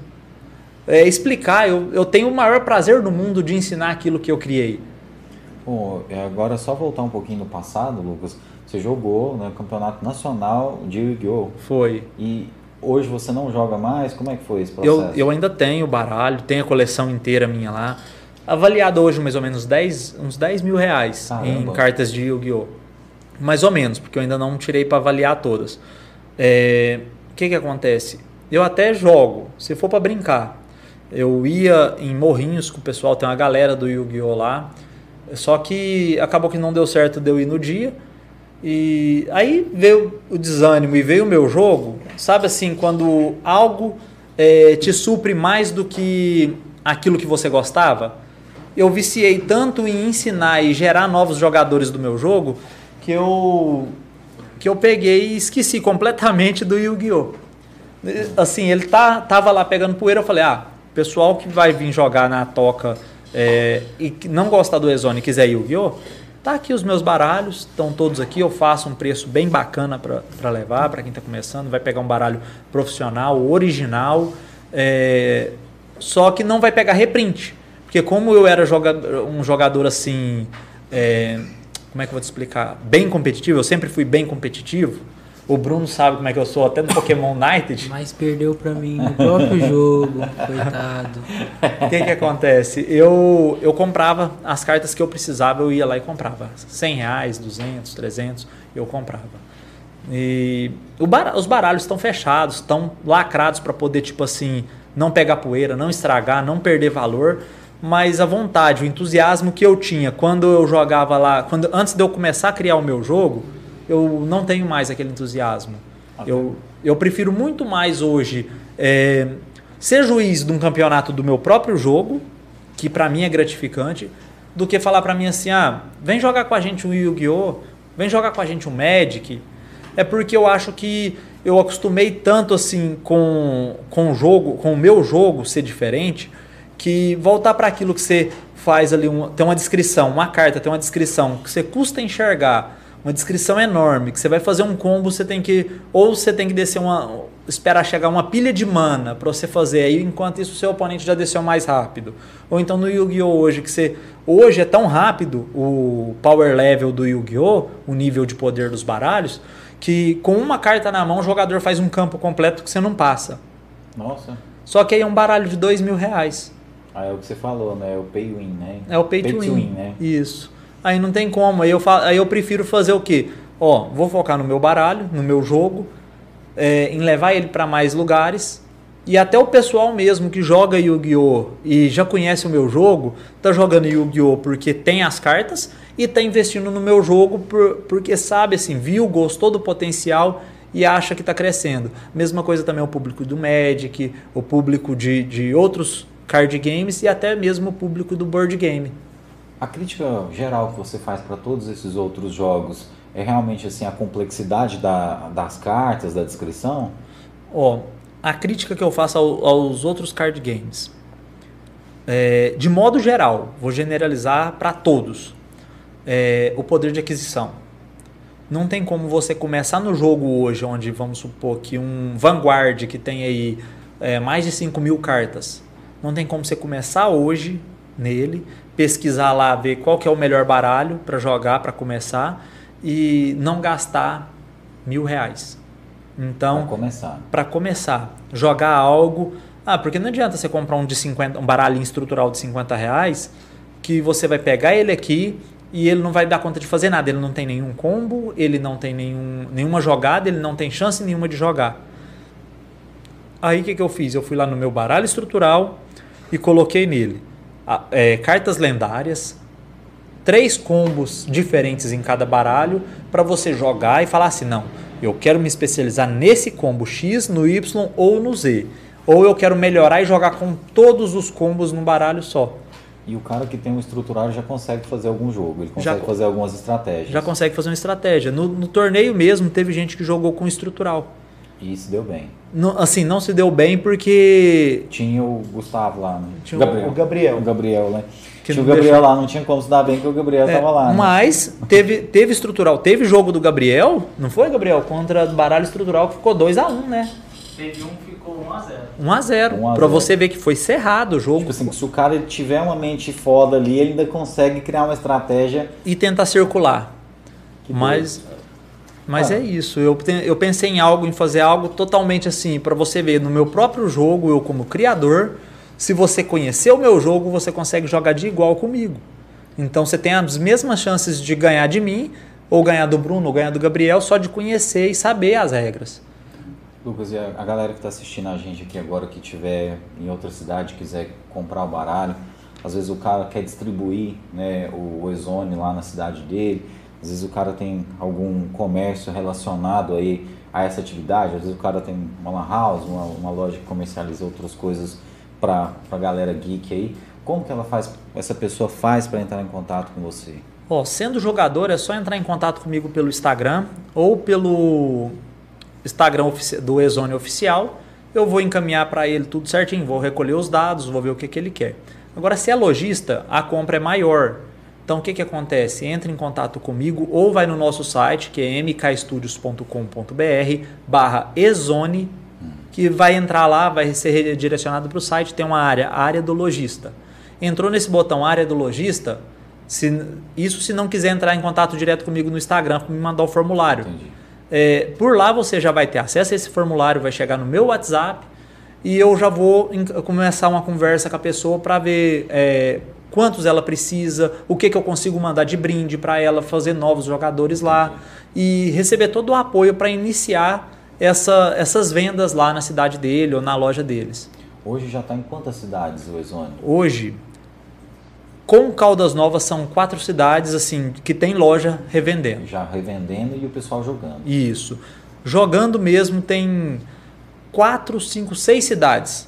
Mais quatro tem lojas já para estacionar campeonato, porque não tem como eu falar para a pessoa, ah, o Joãozinho vai, vai jogar com a Marinha na casa deles e vai estacionar um campeonato entre os dois. Não tem Não, eu, né? não tem como. Eu preciso que o dono da loja, o responsável, me reporte como que foi, me passe o feedback, como que foi. Eu tenho que gerar um juiz lá para tirar dúvidas, porque vai chegar no momento, eh, se tudo der certo, se Deus quiser, que vai ter 100 campeonatos simultâneos jogando, milhares de jogadores e nessas cidades eu quero um juiz em cada lugar, um representante em cada lugar. Porque Juiz eu, oficial, né, Isso, porque eu sozinho não vou conseguir entender o WhatsApp dos Gabriéis da vida, É. tirando as dúvidas do, do torneio. Então, esses, essas pessoas que querem, ah, eu, aqui na minha, na minha cidade tem uma lojinha, eu quero ser juiz oficial. Me chama lá no, no meu Instagram, tem aí no, no arroba, tá marcado arroba, pode me chamar lá qualquer hora do dia, vou responder, vou ter prazer em responder. Em Marília você já teve uma, uma sensação de como que foi isso. Para você que criou um jogo, ficar sabendo de um campeonato lá em São Paulo, com todo o acesso que aqueles caras têm a outros jogos, até a facilidade maior para comprar carta, né, cara? Isso. Como que você se sente? Ah, eu tô, assim, é igual eu falei, é gratificante. Agora, semana que vem, já tem em- o pré-release do Ezone lá na Patinhas Jack, em São Paulo também, mas é em outra cidade. Eu tenho que, é, como a gente vai, assim, eu não vou muito, acho que eu fui umas duas vezes em São Paulo, mesmo assim eu fui como mochileiro na, na fé. 13 de março lá, se é 14 de março, 25, sei lá, né? 25 de março. Eu fui lá como mochileiro com o meu professor, o, o Vilmar, é, eu não, tipo assim, eu não conheço muito bem as cidades. Então teve tem essa outra cidade lá da Patinhas Jack, que é a loja do Érico, mas do Gustavo, que é a mesma cidade do Orlando, que é colecionador.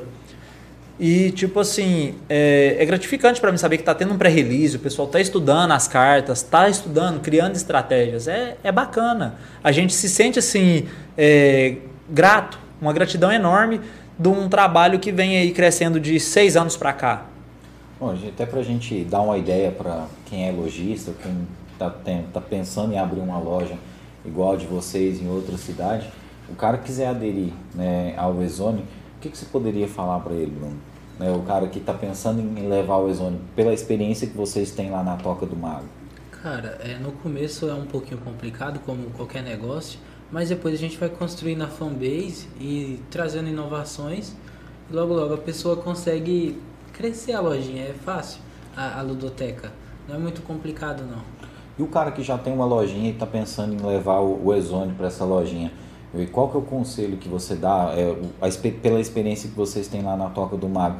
É, um- é um jogo que você acha que se populariza fácil ali entre o público? Sim, é só você aprender direitinho, ensinar as pessoas e elas conseguem. Tem gente que a gente ensina que consegue quase que automático, já sai jogando e até ganha da gente. Na hora ali. É, E, e mais uma vez, até sendo repetitivo, mas até para as pessoas entenderem. É um negócio que a gente pode ir sozinho na ludoteca e a gente pode ir em grupo também. Se eu não Isso. tiver uma galera, eu posso ir lá, porque lá normalmente sempre tem uma galera ali, né? Isso, quando, tem uma, quando não tem uma galera, geralmente tem a gente lá, eu, o Bruno, o Gabriel, o pessoal que tá treinando ali, igual o Guilherme, enfim, o pessoal da cidade que vai para lá para treinar, para jogar, e a gente acaba é, apresentando um ao outro lá e já cria novos, novas amizades lá também. Porque se você chega lá hoje, vamos supor, vamos supor que de quarta para frente que a gente abre, de quarta a domingo. Você chega lá na quarta-feira, você tá sozinho, você quer aprender Zone. Se o Gabriel estiver lá, você vai jogar com ele. Se ele não estiver lá, eu ou o Bruno estando lá, a gente vai jogar com você. E se a gente estiver ocupado, vai ter outras pessoas jogando que a gente vai te apresentar, te ensinar a jogar com eles. E o investimento, os meninos já falaram aqui, é muito barato, né, gente? Então, mesmo se você ir sozinho ou você ir com a sua galera, você vai pagar um valor assim que é mais barato do que a gente fazer qualquer outro tipo de lazer, né, cara? Exatamente. E sem Ó. contar que a gente também tá abrindo lá também a parte da, da, da refeição, a lanchonete nossa lá, igual eu falei no começo, é, com comidas típicas e nomes típicos também para essa turma, Essa cultura do para essa game, né? cultura dos games. E a intenção é cada vez mais a gente crescer, aderir às opiniões assim do pessoal que vai, aderir o feedback e melhorar sempre ao máximo para trazer assim o melhor dessa cultura para cada um que participa com a gente lá. Bom, pedi o Zé Neto para me emprestar o retorno dos comentários aí, só para eu dar uma lida nos comentários que tá rolando aí. E an- enquanto ele prepara lá pra gente, Bruno, é- essa parte do, da ludoteca aí, eu imagino que foi uma ideia que nasceu, né, que vocês já contaram, mas tipo assim, vocês já tinham uma, uma predisposição a, a trabalhar com games, a, a lidar com essas coisas, né? O que, que mais te surpreendeu? Porque você já esperava muita coisa ali que deve estar acontecendo, você já imaginava que ia acontecer, que é coisa típica que acontece em, em espaços como esse. Aham. Mas o que, que te chamou a atenção de que não não não estava esperando que acontecesse? O Exone ser tão popular no evento e Na ludoteca. Você não esperava isso? Não. Mas depois que eu comecei a jogar e o pessoal começou, eu falei, nossa, esse jogo tem um potencial incrível. Quando vocês estavam com a ideia de abrir a ludoteca, você achou que o carro-chefe ia ser o quê? Eu achei que ia ser jogo mobile, eu tava muito errado. O público mobile gosta mais de ficar em casa. Lá é RPG Zone, é o que o pessoal gosta. E qual que é a opinião de vocês, por exemplo, para jogos como Free Fire? Eu vejo que tem uma, uma guerra travada aí entre a galera dos games. Uns apoiam porque falam que é acessível, que é uma- qualquer celular você consegue baixar, e outros já têm algumas críticas. É, a opinião de vocês dois, começando pelo Bruno, sobre o Free Fire. Eu joguei muito Free Fire. Na minha opinião, era um jogo bom antigamente, até hoje ele é bom. Só que as mecânicas deles não, nunca me agradou. Só que une os amigos por, por você ter um celular mais ruim na época e aí acabava que a gente jogava junto. É o que E um dava jogo pra que- baixar ali, é. né? E tipo assim, mas dentro dessa parte da mecânica, o que que te, te incomodava? A mira não, não subir quando você atira, aquela mira Ah, dura, sim. travada. Ah, não é, não é igual do CS. É, sobre o jogo mesmo, que eu já joguei muito Fortnite, aí eu gosto mais do, do jeito do Fortnite. É, o Fortnite tem Aí um eu- celular aí que não, nem baixa, né, mano? É, Nem não roda o negócio. E a sua opinião? Bom, é, o Free Fire em si eu joguei no começo. É, tem até amigos meus que jogam, que são é, streamers. O Lu King mesmo é amigo meu lá de Araguari. É, só que não me agradou muito quando eu fui jogar. Então, por que, que assim, a questão de não me agradar? Eu acho que por eu ser um fã, fã cerrado de Senhor dos Anéis, de Caverna do Dragão é, e de CS, eu acho que por eu jogar CS surgiu um pouco aquele preconceito. Mesmo não sendo diretamente, porque eu cheguei a baixar e jogar, mas é, o que não, assim, o que não me agradou foi a parte de, assim, o geral. Eu não gostei assim do um FPS para celular, não me agradou. Eu achei muito fechado, muito é, não tem espaço para você jogar. Eu tô acostumado ali no CS, é três botões numa mão, um mouse no outro, você gira correndo, troca de arma, vai na faquinha. Não, lá eu não consegui fazer isso. Então eu acho que isso me deu um pouco de preconceito, eu desinstalei e fui para outros jogos. E desses jogos que dá pra gente jogar no celular, que pode ser tão popular quanto o, o Free Fire, tem algum que você pode recomendar que assim, você fala, olha, esse aqui me agradou por isso e por isso? Olha, me agradou bastante o Pokémon United. Me agrada bastante porque, é, por mais que ele tenha ali um método de, de gastos, de gastos ali que você pode. Ah, pra, eu acabou de sair um personagem novo aqui, eu posso comprar ele no dinheiro, eu vou ter primeiro que você.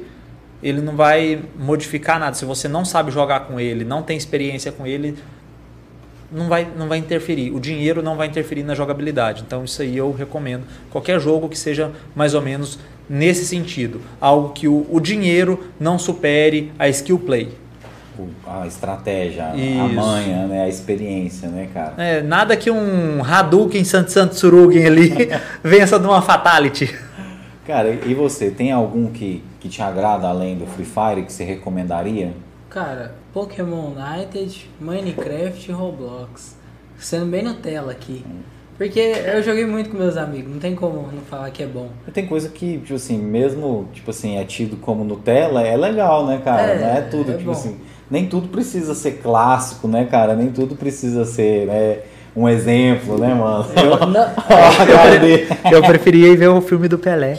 Ah, Olha, agradecer os caras que estão acompanhando a gente aqui, tem, tem várias pessoas acompanhando a gente. Já que a gente tá falando de game, deixa eu fazer uma pergunta. A gente sabe que tem uma possibilidade muito grande desse seu lance bombar, o Ezone alcançar o Brasil, cara, e quem sabe o mundo, né? E normalmente esses jogos que começam assim, no, no físico, né? Pode chegar uma hora que rolam as propostas aí de ir pro digital. Você toparia, se uma hora seu jogo fizesse sucesso e alguma indústria de videogame te procurasse, assim, vamos desenvolver um jogo? Toparia na hora, porque eu acho que isso é algo que vai acrescentar no cenário tanto do meu jogo quanto de todos os card games. Porque é algo que vai gerar ali uma, um diferencial, tanto pela jogabilidade quanto pelo local que tá. Só que é claro que eu não deixaria o físico morrer. Eu não deixaria Seria o seu ele. carro-chefe, o físico? Isso, porque eu ia querer bastante, eu ia querer não, eu vou querer que tudo que você compre dentro do jogo seja espelhado para o físico. Vamos supor, você comprou um baralho físico, então você tem benefícios no digital. Por quê? Assim eu consigo manter o físico, consigo manter aquele cara a cara, aquela adrenalina de um torneio físico. Porque eu vejo muito isso com jogos físicos que tem a plataforma digital. No caso, Yu-Gi-Oh!, o Magic e o próprio Pokémon. Eles, eles deixam um pouco da essência. Porque conseguir as coisas dentro do digital é fácil. É fácil. Se você não consegue hoje, é, com, com dinheiro, com, sendo pagante, um assinante, é, tem muitos meios de você é, infiltrar num, num, aplicativo e conseguir por meios de hack. Vamos dizer uhum. assim. Antigamente para nós era o Game Shark, hoje em dia é os hacks. Eles entram, acessam o seu aplicativo, fazem dali uma limpeza e até o, seu, o, o gestor do seu servidor conseguir fazer, é, filtrar e limpar, tirar aquele hacker dali, é, até ali você já perdeu muita coisa. Então eu acho que para o meu jogo hoje, para uma proposta para me cativar, ela tem que ter esse benefício de quem compra o físico espelhar no mobile. Entendi. E ao mesmo tempo, quem está no mobile conseguir parear quando vai jogar o físico você conseguir fazer uma mistura aí entre as duas coisas, uma Isso. conexão, né? Você pode nada impedir você de jogar só o físico ou só o digital. Mas para quem joga os dois tem um benefício. Ter tipo uma conexão, alguma coisa, né? Isso. É um incentivo. Como é que você ia achar essa parada de se de repente tivesse um jogo aí do Ezone, cara? Você ia gostar? Cara, eu ia gostar muito, porque é, é prático, né? Tem um sitezinho que a gente testa as builds, eu e ele só que aí dá pra ter uma experiência de como seria o Exone online. Vocês já fizeram alguns testes ali? Tem. É, um amigo meu, Thiago, lá da, da Bahia, que ele me ajudou a fazer no começo, ele desenvolveu junto comigo um site é, onde a gente joga pelo browser só para poder a gente não precisar ficar colocando Discord para filmar a mesa, Entendi. imprimindo. Aí a gente colocou lá, o cadastro as cartas lá e a gente joga e vai falando o que, que vai fazer. Ó, vou comprar uma carta, vou usar esse efeito aqui. E aí você vai fazendo isso tudo nessa plataforma por navegador. A minha intenção era fazer um simulador por navegador e rodar tanto em celular quanto no PC, mais preferencialmente no PC para poder por causa da questão da pandemia. E nem assim, se a gente for pensar, nem ficaria tão caro, né? Porque é assim, eu sei que tem várias complexidades, mas perto de um jogo que exige um monte de gráfico e tal, você ia gastar bem menos, né? Bem menos. Porque, não, assim, em termos, o meu browser roda perfeitamente. Uh, a diferença é que ele não é, não tem muita automatização, é bem manual. Então, hoje, para um programador fazer ele e automatizar, ele já tem a base em, em JGary. É só ele pegar a base que eu já tenho e desenvolver em cima. Aí eu, como um bom curioso que sou, já desenvolvi uhum. é, parte da calculadora de, de rotas para celular, para facilitar o físico. Você Agora, já eu já tenho meio caminho andado para a pessoa começar a pegar a noção do que, que eu queria. Cara, então muito em breve você pode ter uma versão aí online, então. Isso, muito em breve pode estar. Tá. Vai depender, igual a gente falou aquela hora, do patrocinador. É, business, mercado, né, cara? Olha, eu quero agradecer muito as pessoas que acompanharam a gente, que estão acompanhando a gente até agora. Né? Quem está vendo também a nossa edição gravada aí no, no YouTube, no Facebook, né? Muito obrigado. Agradecer aqui o Leandro Júnior, tá mandando um salve aí, salve Lucas, Daniel Rossi, né? A, várias pessoas aí que acompanham a gente, o Alírio Lima, é, o Leandro Júnior mandando mensagem o tempo todo aqui, Daniel Rossi, Conrado Rezende, é, tá falando aqui que o Lucas é o melhor mestre de D&D. É, o Conrado é das antigas. O é. que, que é esse D&D, hein? É Dungeons and Dragons, a Caverna ah, do Dragão. Que massa, cara. Ó, o Will Rafael aqui, Lucas é foda, aí manja, né? Bruno Santos, ó, Rio Quente na audiência. É o Bruno, várias cidades. Tem uns caras aí que eles estão em várias cidades, né? O Bruno tem dia que ele está em Goiatuba, tem dia que ele está em Piracanjuba. Acho que é o mesmo cara, não é? Caminhoneiro, né? É, o Bruno Santos, ó, um abraço aí, né? Tá, tá, tá em todos aí acompanhando a gente. Renan Beltrão tá aí com a gente. Né? O Conrado, né? Tá aqui mandando um salve pra gente. Uh, Renan Beltrão tá falando que perguntando se tem racha na quarta. Na quarta é o dia do rachão lá? Não, se eu for pra lá na quarta-feira lá, minha mulher me, me explode. Que dia que é o dia que vocês fazem lá? Não, eu não jogo futebol, não. Não? Não, eu tô pensando que ele tá falando do racha aqui, eu tô achando que é, ele tá falando do, é do não, jogo lá no, na O toca. Renan Beltrão, ele sabe que eu não jogo futebol. E, e, tipo assim, qual que é o dia que tem o, o card game lá na toca? Então, o rachão todo, todo dia. O rachão mesmo a gente quer colocar numa sexta-feira. Que é o dia que a galera tá mais tranquila. Tá mais tranquila, numa sexta ou num sábado depois do almoço. É, aqui o atleticano mandando mensagem pra gente. É, aqui Use Yoda, né, eu não sei se eu estou falando certo, desculpa se eu estiver falando errado. Ele está perguntando, Lucas, é, ou ela, não sei, aqui a sua opinião, né, qual carta com maior potencial do jogo? Qual é a carta? É, nesse caso, vamos lá, eu vou falar quais cartas e o porquê de cada. O Místicos, porque ele tem o melhor controle do jogo. Ele neutraliza uma carta que nem foi jogada ainda, ele neutraliza por nome. É, o Gross, porque é o que mais escalona ataque. É o Goblin. Ele já consegui fazer, mostrar para os meninos ele pegando 22, não foi? 22 de ataque? 16, não? Não. Eu lembro que uma vez no mesão ele pegou 19, depois ele conseguiu bater o recorde de 22. E aí te deram afogamento. Foi. Aí o que, que acontece? Então tem, tem X cartas, tipo Badur Morto, que escalona muito os status também. é, mas tudo depende do jogador e da hora que é jogado.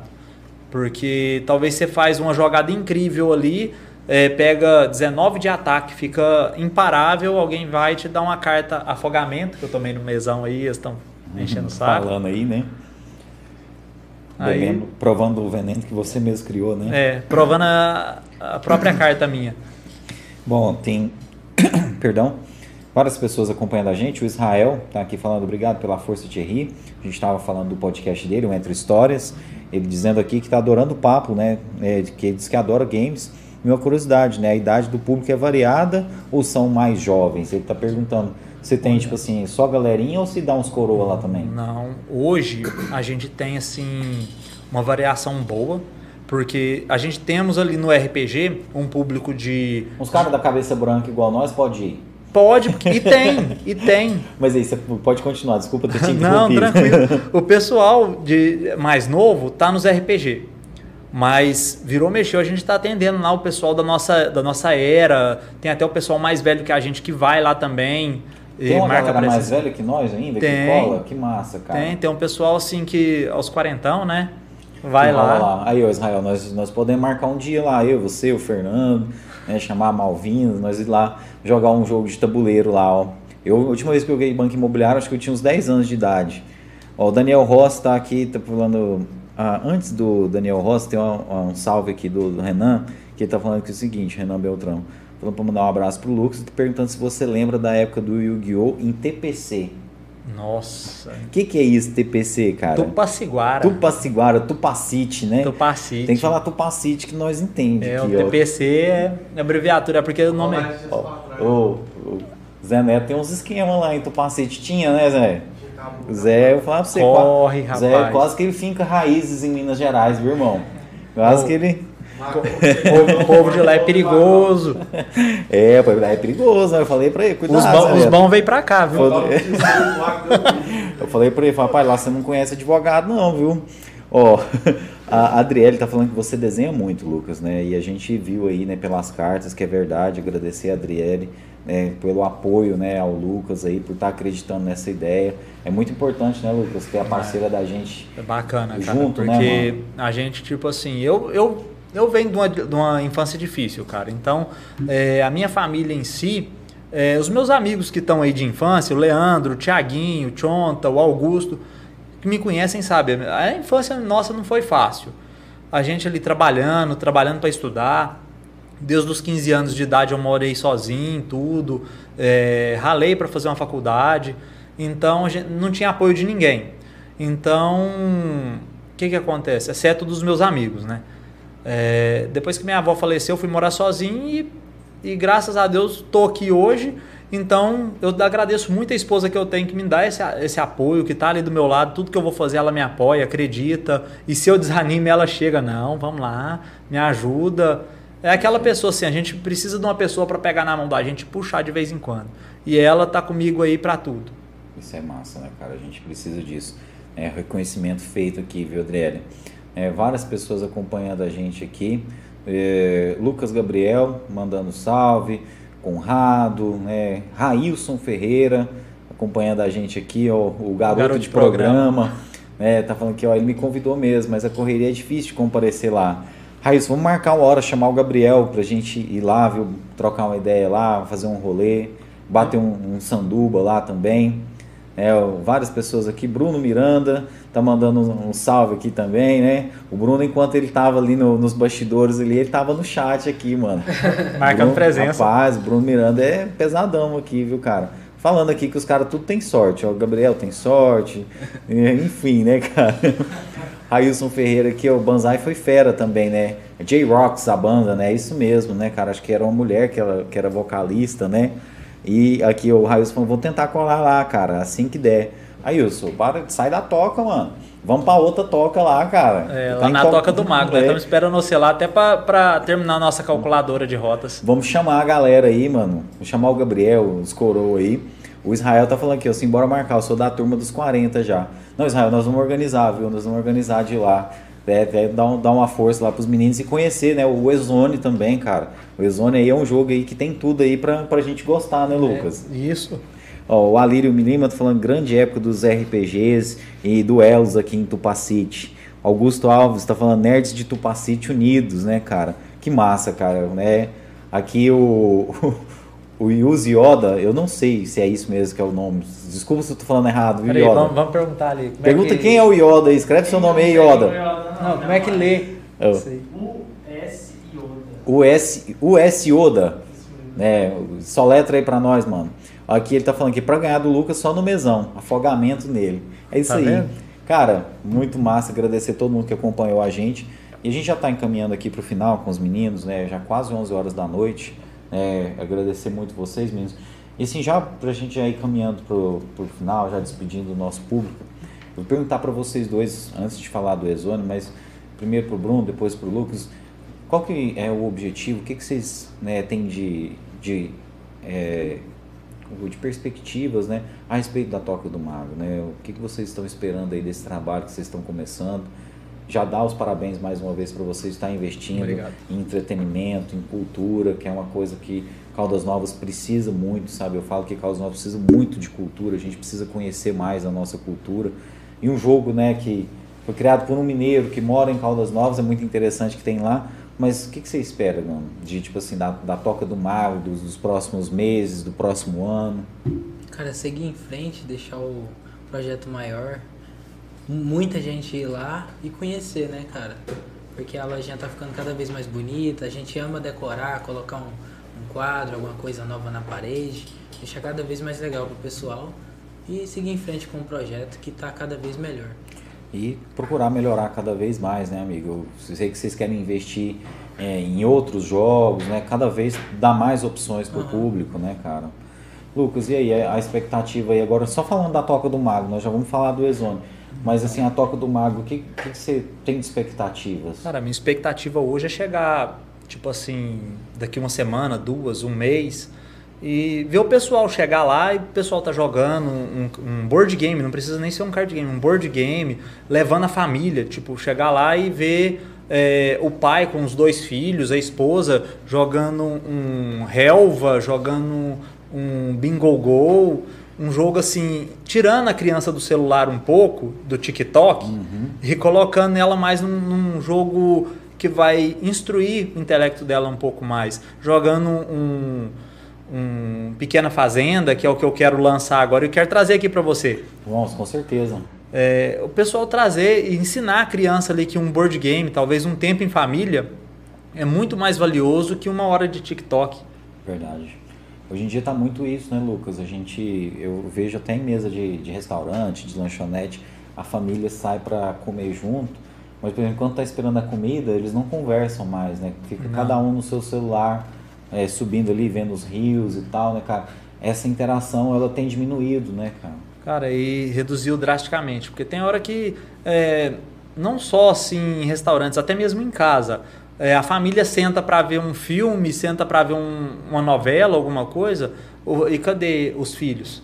Tá lá no quarto, socado do celular e tipo assim, é, vem, janta, pega a janta, volta pro quarto ou faz alguma coisa. Os filhos hoje moram no quarto e a casa, o resto da casa eles não sabem nada. E às vezes, mesmo quando tá junto fisicamente, o cara tá em outro lugar. Tem gente que almoça com um prato e o celular aqui do lado, né, cara? O cara dá uma Exatamente. garfada, uma mexida no celular, né?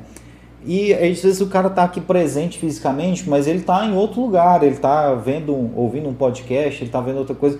Ele não tá lá naquela parte, né? É. Podcast pode, viu, pessoal? É, tô- em especial O tudo em um. não, eu tô brincando, mas enquanto a gente tá com a família da gente, eu tenho uma parada assim, cara. Eu, por exemplo, dia de domingo eu não gosto nem de mexer no celular. Porque eu, eu trabalho com comunicação, eu tenho que ficar respondendo no WhatsApp o dia todo. Então, dia de domingo, Zé Neto sabe. Às vezes manda mensagem pra mim, eu vou ver só na terça-feira às vezes.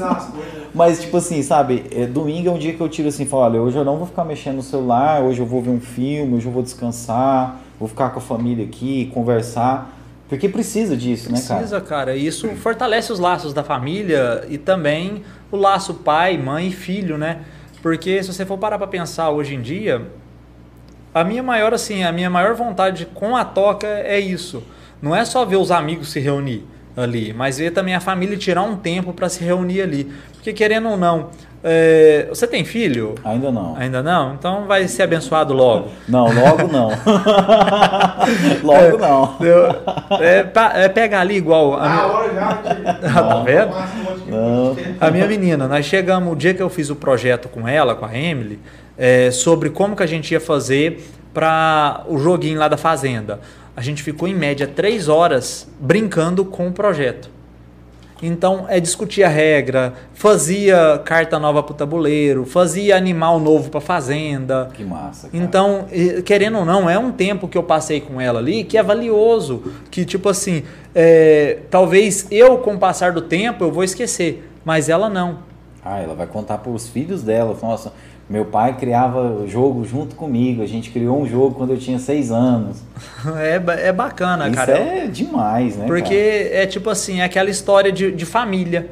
É aquela história assim, ah, eu joguei, vamos supor, quando você tiver seu filho, você vai lá, joga um board game com ele. Se você já conhece uma Ilha do Tesouro, se você já conhece e vai jogar com ele, você vai falar, não, meu filho, joga de médico, joga de mergulhador. É, papai jogou e é bom, É precisa disso para ganhar o jogo. Aí ele vai jogar, aí você vai falar, ó, o mergulhador faz isso, faz aquilo outro, o médico faz isso, faz aquilo outro.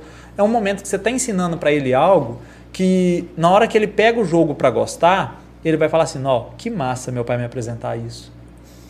A gente ouviu muito da família do Lucas, mas e a sua família? O que, que eles acham da ludoteca, desse seu envolvimento com, com game, etc, cara? Ah, maravilhoso, apoiam total. Que massa, cara. Que A massa. gente teve uma infância assim também. Eu lembro quando eu era, tinha 8 anos, eu fui apresentado ali o Resident Evil 4 do Play 2, que era magnífico. Aí a gente apaixonou com né, jogos e tudo e seguiu em frente.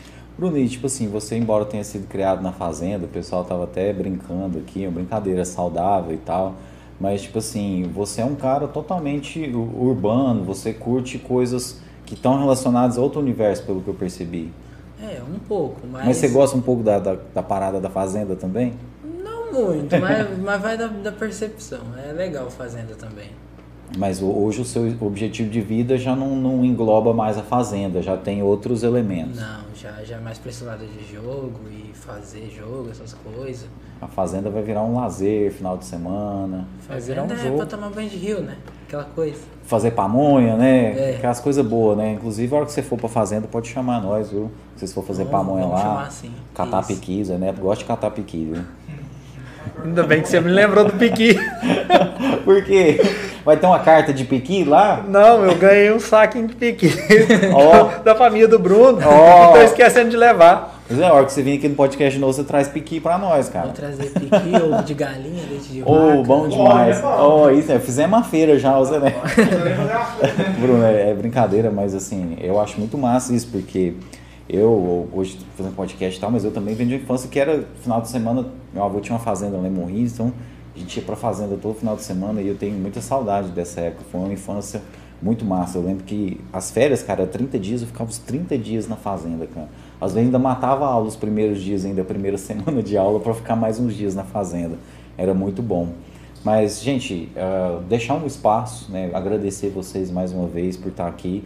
A primeira vez, a gente tem certeza que o negócio de vocês, porque é um, é um negócio, eu imagino que a família de vocês está tá muito orgulhosa dessa iniciativa de vocês e que Caldas Novas ainda vai descobrir. Porque é demorado, né, cara, a- as pessoas saberem das coisas aqui e principalmente, né, um lance que vocês estão trabalhando com cultura, uma construção mesmo, né, cara? Então desejar muito sucesso para vocês e deixar o espaço aberto sempre que vocês quiserem vir e deixar o momento final para vocês fazerem as considerações, vocês agradecerem.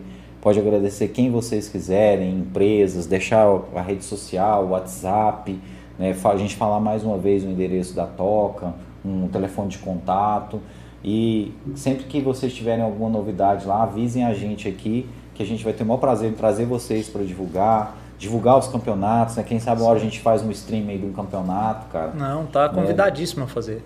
É, Quem sabe a gente hora pode fazer, a gente pode tentar aí fazer uma transmissão de um campeonato e tal.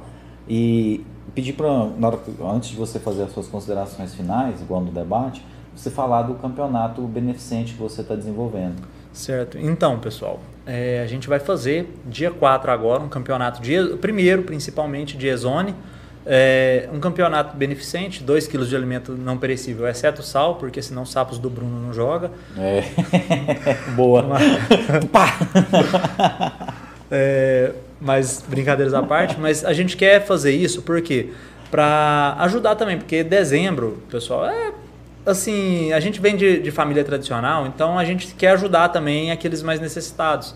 E aqui em Caldas Novas tem muita tem asilo, tem creche e todos esses lugares precisam a gente tentar arrecadar até mesmo uma família carente, alguém assim que está precisando, a gente levar para ajudar eles pelo menos é, com esse pouco que a gente tem. Então fazer um campeonato agora beneficente dia 4 de dezembro, tá todo mundo convidado aí e logo em seguida a galera do Magic também a gente pode procurar a gente para a gente fazer também, que a gente quer fazer em todas as modalidades para tentar ajudar o máximo possível tanto o pessoal do Magic quanto do Yu-Gi-Oh, do Pokémon, de todos os card games assim que dê para fazer o campeonato, a gente quer fazer, mas é, como que o poder aquisitivo que a gente tem na mão hoje é o Ezone para a gente lutar com ele e ajudar agora em dezembro, então dia 4 agora a gente quer fazer um campeonato beneficente. Para ajudar, ainda não temos a instituição para ajudar, mas vamos estar tá recolhendo e indo atrás ou de uma família ou de uma instituição que, te, que esteja precisando para a gente poder recolher e ajudar ela. Bom, esse dia aqui que nós estamos gravando o podcast é dia 21 de novembro. Então dá tempo do cara ir lá na Toca do Mago e pegar uns fundamentos aí para já participar dia 4, né? Dá tempo até dele montar um baralho melhor que o do Gabriel. Oh. Será que o Gabriel vai continuar invicto aí dia 4, cara? É, vamos ver, né? Porque dia 4 tem o beneficente, se ele perder dia 4, ele pode tentar recuperar no dia 11, que é o mensal. Não, até dia 11, né? Aí, tá vendo? Até dia É, 11 cara. já, tá- já tem desafio aceito pro, pro Gabriel. Lutador não cai, né, irmão? Lutador se levanta, Cai. né, velho? É diferente. Agora só tem que se manter.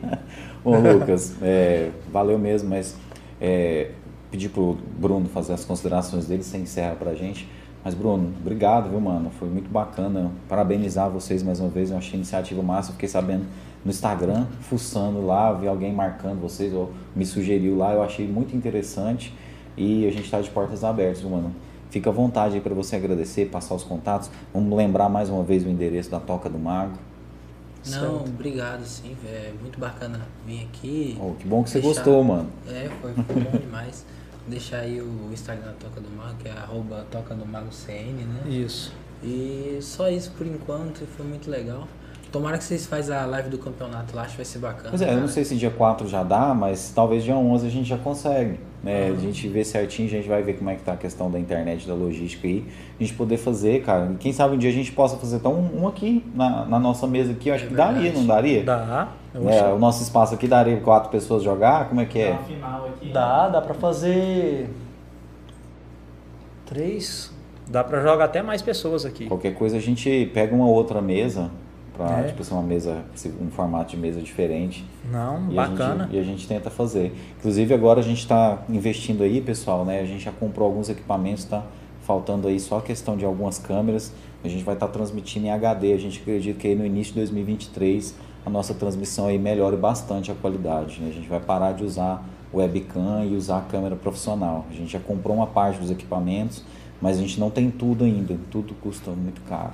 Mas a gente está investindo aí, talvez esse ano que vem a gente vai ter mais qualidade ainda para ajudar vocês, cara. E eu tenho certeza que vocês vão nos ajudar também com o público, com pessoas interessadas no podcast. Não, claro. Que eu acho que uma coisa leva a outra. Nós estamos caminhando no, pro, pro mesmo lado, né, cara? Não, bacana. É, é tudo assim, eu acho que é tudo o mesmo sentido e não tem o porquê a gente não, assim, encerrar uma parceria, fechar uma parceria aqui, que seja pra, pra gente conversar com você, abrir mais vezes o, o canal de vocês Claro. pra esse público nosso também. Não, sim, hoje um monte de gente que tem certeza que não conhecia o podcast conheceu. Eu vi aqui várias pessoas que a gente nunca tinha visto no chat, Né? Então, assim, a gente que faz podcast já tem um tempinho, a gente sabe quem são as pessoas que estão sempre assistindo. Então, teve um monte de gente que ficou sabendo, que se inscreveu no canal. Então, isso, assim, vocês nos ajudaram muito hoje aqui. Eu tenho certeza que a gente ainda vai se ajudar muito, cara. Bom, é, claro. Tipo assim, nós estamos começando, a gente ainda vai chegar lá junto, irmão. Ah, se Deus quiser e Ele quer.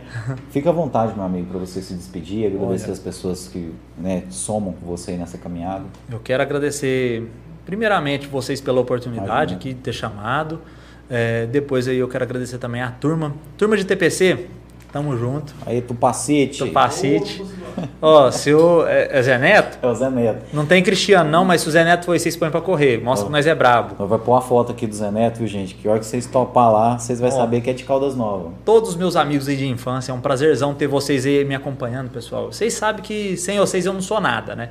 Então, meus amigos, minha família, é, a família da minha esposa, minha esposa principalmente aí, que tá sempre do meu lado. E eu acho que todo mundo, quem é fã, quem é amigo, quem é jogador, quem é amigo, fã e jogador, igual o Bruno, Gabriel. Então eu quero agradecer a todos vocês aí. E ó, pessoal, tenho certeza que esse aqui é o começo, tanto de Ezone, quanto da Toca, quanto do podcast. Então, agradecer aí todo mundo pela oportunidade. Todo mundo, vamos, vamos levantar sempre, né? Sempre um passo para frente. Isso aí. Deixa o seu arroba aí, mano, o pessoal te seguir no Instagram. O meu arroba pessoal é o BS underline Lucas Digital e o do Ezone é ezone.oficial. Ezone não tem nada, ponto, nada não. Ezone, ponto oficial. Isso, Ezone, ponto final, oficial. Ok. O seu arroba. Sinceramente, eu não sou um usuário apto de Instagram, eu não lembro meu arroba. Mas o seu arroba é o Toca do Mago é, só toca do mar. Quem, quem seguir lá tá te seguindo, né? Tá vendo as postagens.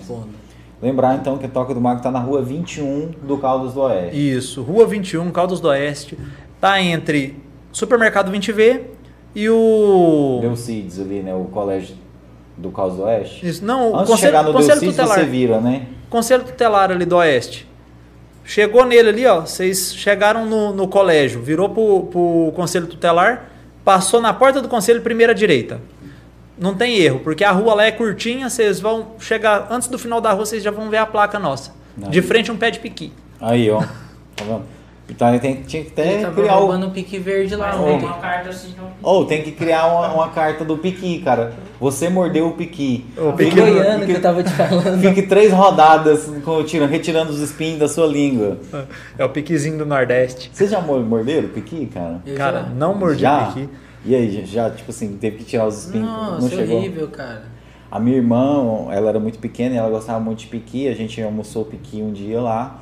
E aí todo mundo foi fazer outras coisas e tal. né? De repente a gente deu falta da minha irmã, cara. Chegamos lá, minha irmã tava lá mordendo os piqui, cara.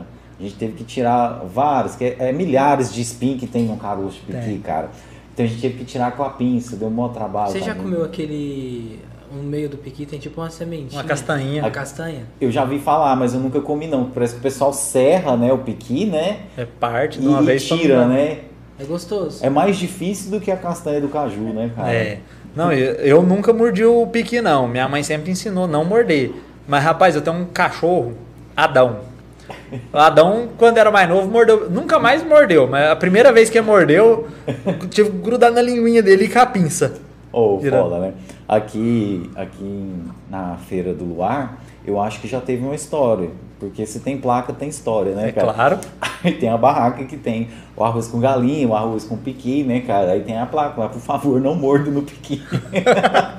Aí se tem Já placa. aconteceu. Uai, turista, Se né? tem placa, tem história. O cara é de outro estado, né? Não Nunca conhece viu o piqui, que trem gostoso demais. Bah! Bom.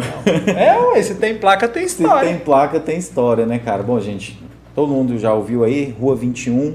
Todo mundo tem o celular aí, o Google Maps, o Waze, só digitar lá Rua 21 do Caldas do Oeste. Você vai sair lá na Toca do Mago lá. Segue os meninos no Instagram, né? Tá lá, arroba Toca do Mago CN. E segue a gente nas redes sociais também, né? Quem não se inscreveu no nosso canal, por favor, se inscreva. É muito importante pra gente essa força que vocês dão pra gente. A gente tá lá no Instagram, arroba Tudo em Um Podcast. E a gente também tá no Facebook facebook.com barra tudo em um podcast. A gente transmite o podcast pelo YouTube e pelo Facebook para você assistir quantas vezes você quiser. E amanhã a gente coloca esse nosso papo também no Spotify. Então, se você quiser ouvir aí esse nosso papo aí, vai estar no Spotify, na Google Podcast, na Apple Podcasts e no Spotify agora a gente coloca também em vídeo. Quem quiser só escutar, tem como, mas quem quiser assistir o vídeo no Spotify já está disponível também aí desde julho. A gente está colocando os nossos vídeos aí no Spotify, duas horas de podcast aí para você curtir no Spotify, viu?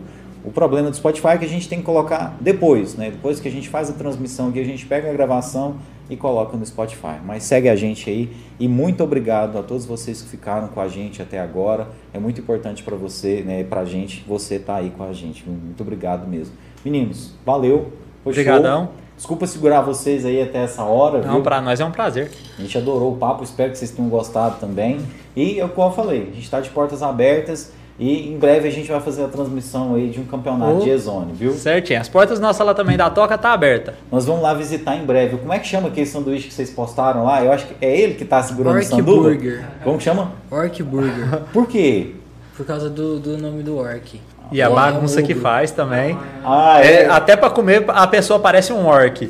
Porque ele é grande, né, Gabriel? Não dá de comer e não dá. Você tem que depois ir, se lavar, né? se limpar. É porque ele é grande, ele é no pão francês, ele é grande e ele é bem, bem recheado mesmo. Portanto, quase não fecha o, O o, pão. o pão. A gente está tentando bolar um jeito, é, nem que seja um, sei lá, um pratinho ou fazer um, um adereço, uma caixinha para colocar e montar ele lá dentro. Bota fé, porque o tanto que ele é grande. É. né? Fome você não vai passar lá na Toca do viu, gente? Obrigadão a todos vocês que nos acompanharam.